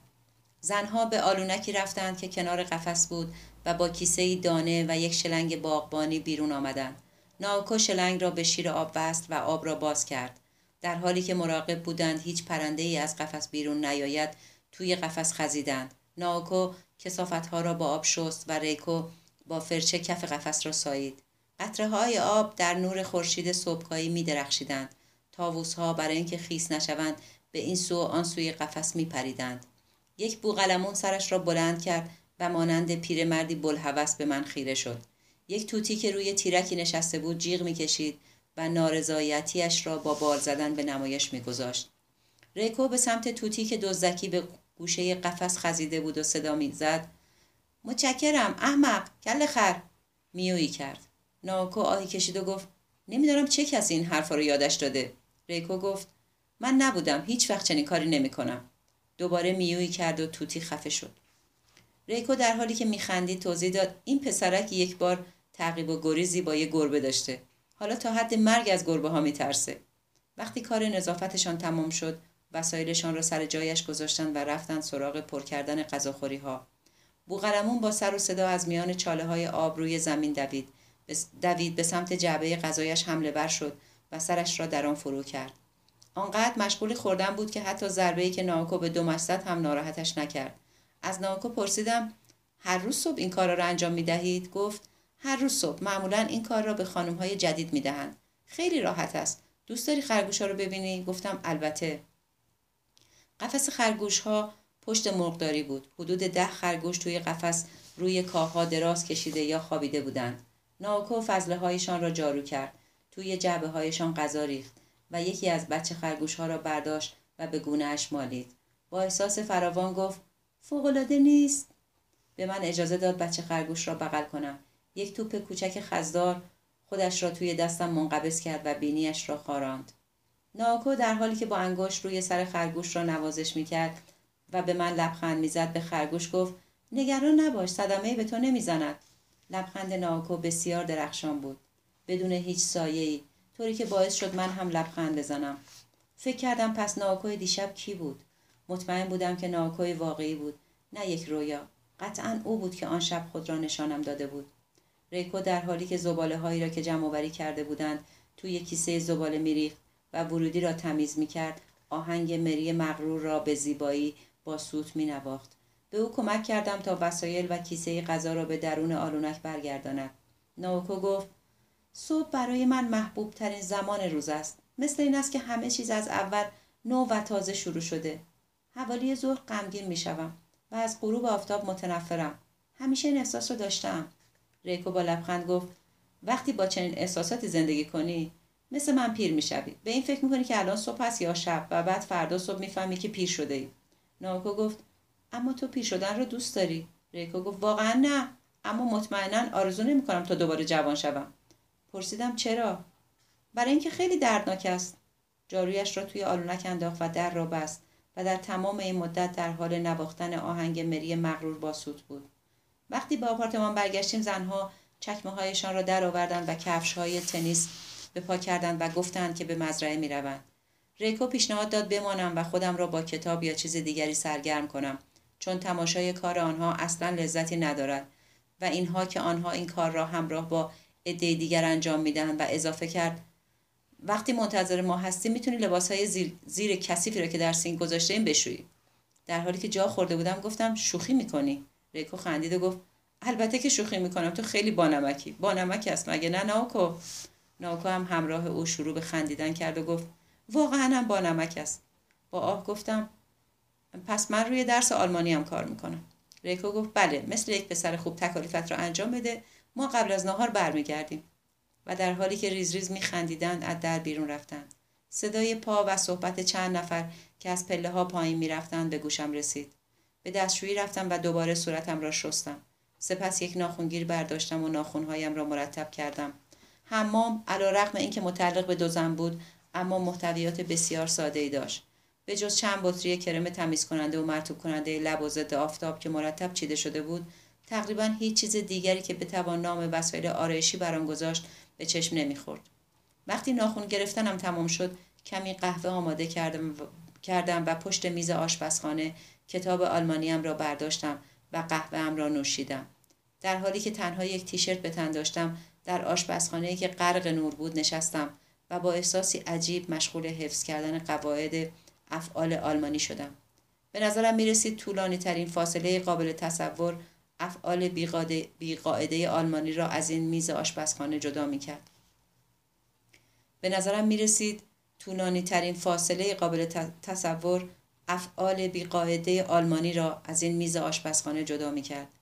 دو زن ساعت یازده و سی از مزرعه برگشتند. به نوبت دوش گرفتند و لباسهایشان را عوض کردند. سه نفری برای خوردن ناهار به سالن غذاخوری رفتیم و سپس به سمت دروازه جلویی قدم زدیم. این بار نگهبان سر پستش بود. پشت میزش نشسته بود و از خوردن غذایی لذت می برد که حتما از سالن غذاخوری برایش آورده بودند. رادیوی ترانزیتوری روی قفسه آهنگ پاپ قدیمی قدیمی پر احساسی پخش می کرد. وقتی به او نزدیک شدیم به ما سلامی دوستانه کرد و دستی برایمان تکان داد. ما هم در پاسخ به او سلام کردیم. ریکو به مرد توضیح داد که برای قدم زدن می رویم و سه ساعت دیگر برمیگردیم. مرد گفت آلیست خوششانسین چون هوا خیلی خوب است. با این حال از جاده میان دره نروید. باران شدید جاده را شسته. می توانید از هر جای دیگری که بخواهید بروید. ریکو نام خود و ناوکو را همراه تاریخ و زمان یادداشت کرد. نگهبان گفت خوش بگذرد مراقب خودتان باشید. گفتم مرد خوبی است. ریکو در حالی که سر خودش را لمس می کرد گفت بال خونش کمی قاطی دارد. اما در مورد هوا حق با او بود. آسمان کاملا آبی بود و تنها ردی از ابرهای سپید مانند سپید مانند نواری رنگی روی گنبد نیلی آسمان چشم را نوازش می‌داد. مدتی در امتداد دیوار سنگی کوتاه آسایشگاه شبانه روزی آمی راه رفتیم. سپس به دنبال هم شروع کردیم به بالا رفتن از یک سراشیبی. ریکو راهنما بود. ناوکو در میان ما قرار داشت و من پشت سرشان می‌رفتم. ریکو با قدم های مطمئن مانند کسی که هر گوشه و کناری از کوه را بشناسد راه می‌رفت. در سکوت روی راه رفتن تمرکز کرده بودیم. ناوکو شلوار جین آبی و بلوز سپید به تن داشت و ژاکتش را به دست گرفته بود. از پشت موهای بلند و صافش را تماشا می کردم که روی شانه به چپ و راست تاب می خورد. هر از گاهی به من نگاهی میانداخت و هر بار که چشمانمان به هم میافتاد لبخند می‌زد مسیر آنقدر شیبدار شد که تقریبا دچار سرگیجه شدم ولی های ریکو اصلا کن نشد ناوکو عرقش را از روی صورت پاک می‌کرد و با شتاب می‌رفت تا به او برسد مدتها بود در چنین فعالیت های خارج از خانه شرکت نکرده بودم به همین خاطر احساس نفس تنگی می کردم. از ناوکو پرسیدم این کار را زیاد انجام می دهید؟ شاید یک بار در هفته برایت سخت است؟ تا اندازه ای. ریکو گفت تقریبا رسیدیم. دو سوم راه را آمده ایم. یالا تو پسری نه؟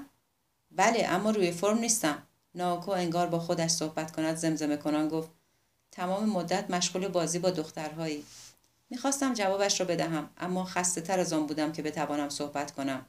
هر از گاهی پرندگانی قرمز که کاکلی روی سرشان داشتند مانند برلیان زیر آسمان آبی می درخشید و به سرعت از روی مسیر حرکت ما پرواز می کردن. دشت اطراف پوشیده از گلهای زرد و آبی بود و زنبورها همه جا وزوز می‌کردند در حالی که با حوصله قدم برمی داشتم به هیچ چیز به جز منظره که مقابل چشمانم قرار داشت فکر نمی کردم. ده دقیقه بعد شیب زمین کم شد و به جای مسطحی رسیدیم و برای استراحت ایستادیم. عرقمان را پاک و نفسی تازه کردیم و از قمقمه هایمان کمی آب نوشیدیم. ریکو برگی یافت و شروع کرد به سود زدن. در ادامه مسیر به آرامی سراشیب می شد و به میان بیشهی با چمنهای انبوه و مواج می رفت. نزدیک پانزده دقیقه راه رفتیم تا به دهکده رسیدیم. دهکده شامل حدوداً دوازده خانه با قدمتهای متفاوت بود و در آن هیچ نشانی از نوع بشر به چشم نمی‌خورد. میان خانه ها علف های حرز بلندی رویده بود و فضله سفید و خشکیده کبوترها به های روی دیوارها چسبیده بود. در مورد یکی از خانه ها تنها ستون ها بودند که مانع از فروپاشیش شده بودند در حالی که در مورد باقی خانه ها حس می کردی به محض برداشتن پشت پنجره ها می توانی در آنها ساکن شوید. این خانه های مرده و سوتوکور دو طرف جاده را پر کرده بودند. ریکو کمی اطلاعات به من داد. مردم تا 7 سال پیش در این خانه ها زندگی می کردن. این اطراف کشزار بود اما همه رفتن. زندگی خیلی سخت بود. زمستان ها وقتی برف می بارید مردم اینجا گیر می افتادن و خاک هم حاصل خیز نبود. در شهر می توانستند زندگی بهتری داشته باشند. گفتم چه حیف بعضی خانه ها به نظر کاملا قابل استفاده می رسند. یک بار یک عده هیپی سعی کردن اینجا زندگی کنند اما تسلیم شدند و رفتند نتوانستند زمستان را تحمل کنند کمی آنسوتر از دهکده به محبته محصور شده ای رسیدیم که به نظر مرتع می رسید. در سوی دیگر مرتع چند اسب را دیدم که مشغول چرا بودند. از کنار حصار شروع به حرکت کردیم و یک سگ در حالی که دمش را می جنباند شروع به دویدن به سمت ما کرد. سگ به ریکو تکه داد و فینفینی کرد. سپس با نشاط و سرزندگی به سمت سرزندگی به سمت ناوکو پرید. من سود زدم. سگ به سمت من آمد و با زبان درازش دستم را لیسید. ناوکو دست نوازشی به سر سگ کشید و توضیح داد که حیوان متعلق به مرتع است. شرط میبندم حدود 20 سال رو دارد. دندانهایش آنقدر افتضاح است که نمی‌تواند هیچ چیز سختی بخورد. تمام روز را جلوی مغازه میخوابد و وقتی صدای قدم کسی را میشنود به سمتش میدود. ریکو تکهای پنیر از کوله پشتیش بیرون آورد. سگ با استشمام بوی آن به سمت او رفت و شروع به خوردن پنیر کرد. ریکو در حالی که سگ را نوازش می‌کرد گفت نمی‌تونیم برای مدتی این دوست کوچولو رو ببینیم. نیمه اکتبر اسبها و گاوها را با کامیون به طویله می‌برند. فقط در تابستان که کافه کوچکی را برای توریست ها باز می‌کنند آنها را برای چرا به مزاره میآورند. توریست ها شاید 20 نفر در روز که برای پیاده روی میآیند. هی نظرتان درباره نوشیدنی چیست؟ گفتم فکر خوبی است. سگ ما را به سمت کافه هدایت کرد. خانه کوچک و سفید که ایوانی در جلوی آن قرار داشت و تابلوی رنگ پریده یک فنجان قهوه از لبه بام آن آویزان بود. سگ از پله ها بالا رفت و در ایوان دراز کشید و چشمانش را تنگ کرد. وقتی پشت میزی در ایوان نشستیم دختری با موهای دم اسبی جلو آمد. ژاکت گرم کن و شلوار جین سفید به تن داشت و مانند دوستان قدیمی با ریکو و ناوکو احوال پرسی کرد. ریکو مرا معرفی کرد و گفت این دوست ناوکو است. دختر گفت سلام. در جواب گفتم سلام. در حالی که سزن در حال صحبت بودند گردن سگ را که زیر میز دراز کشیده بود نوازش کردم. گردن نخمانند و محکم یک سگ پیر را داشت. وقتی مهره های گردنش را میخواراندم چشمانش را میبست و با لذت خورخور می‌کرد.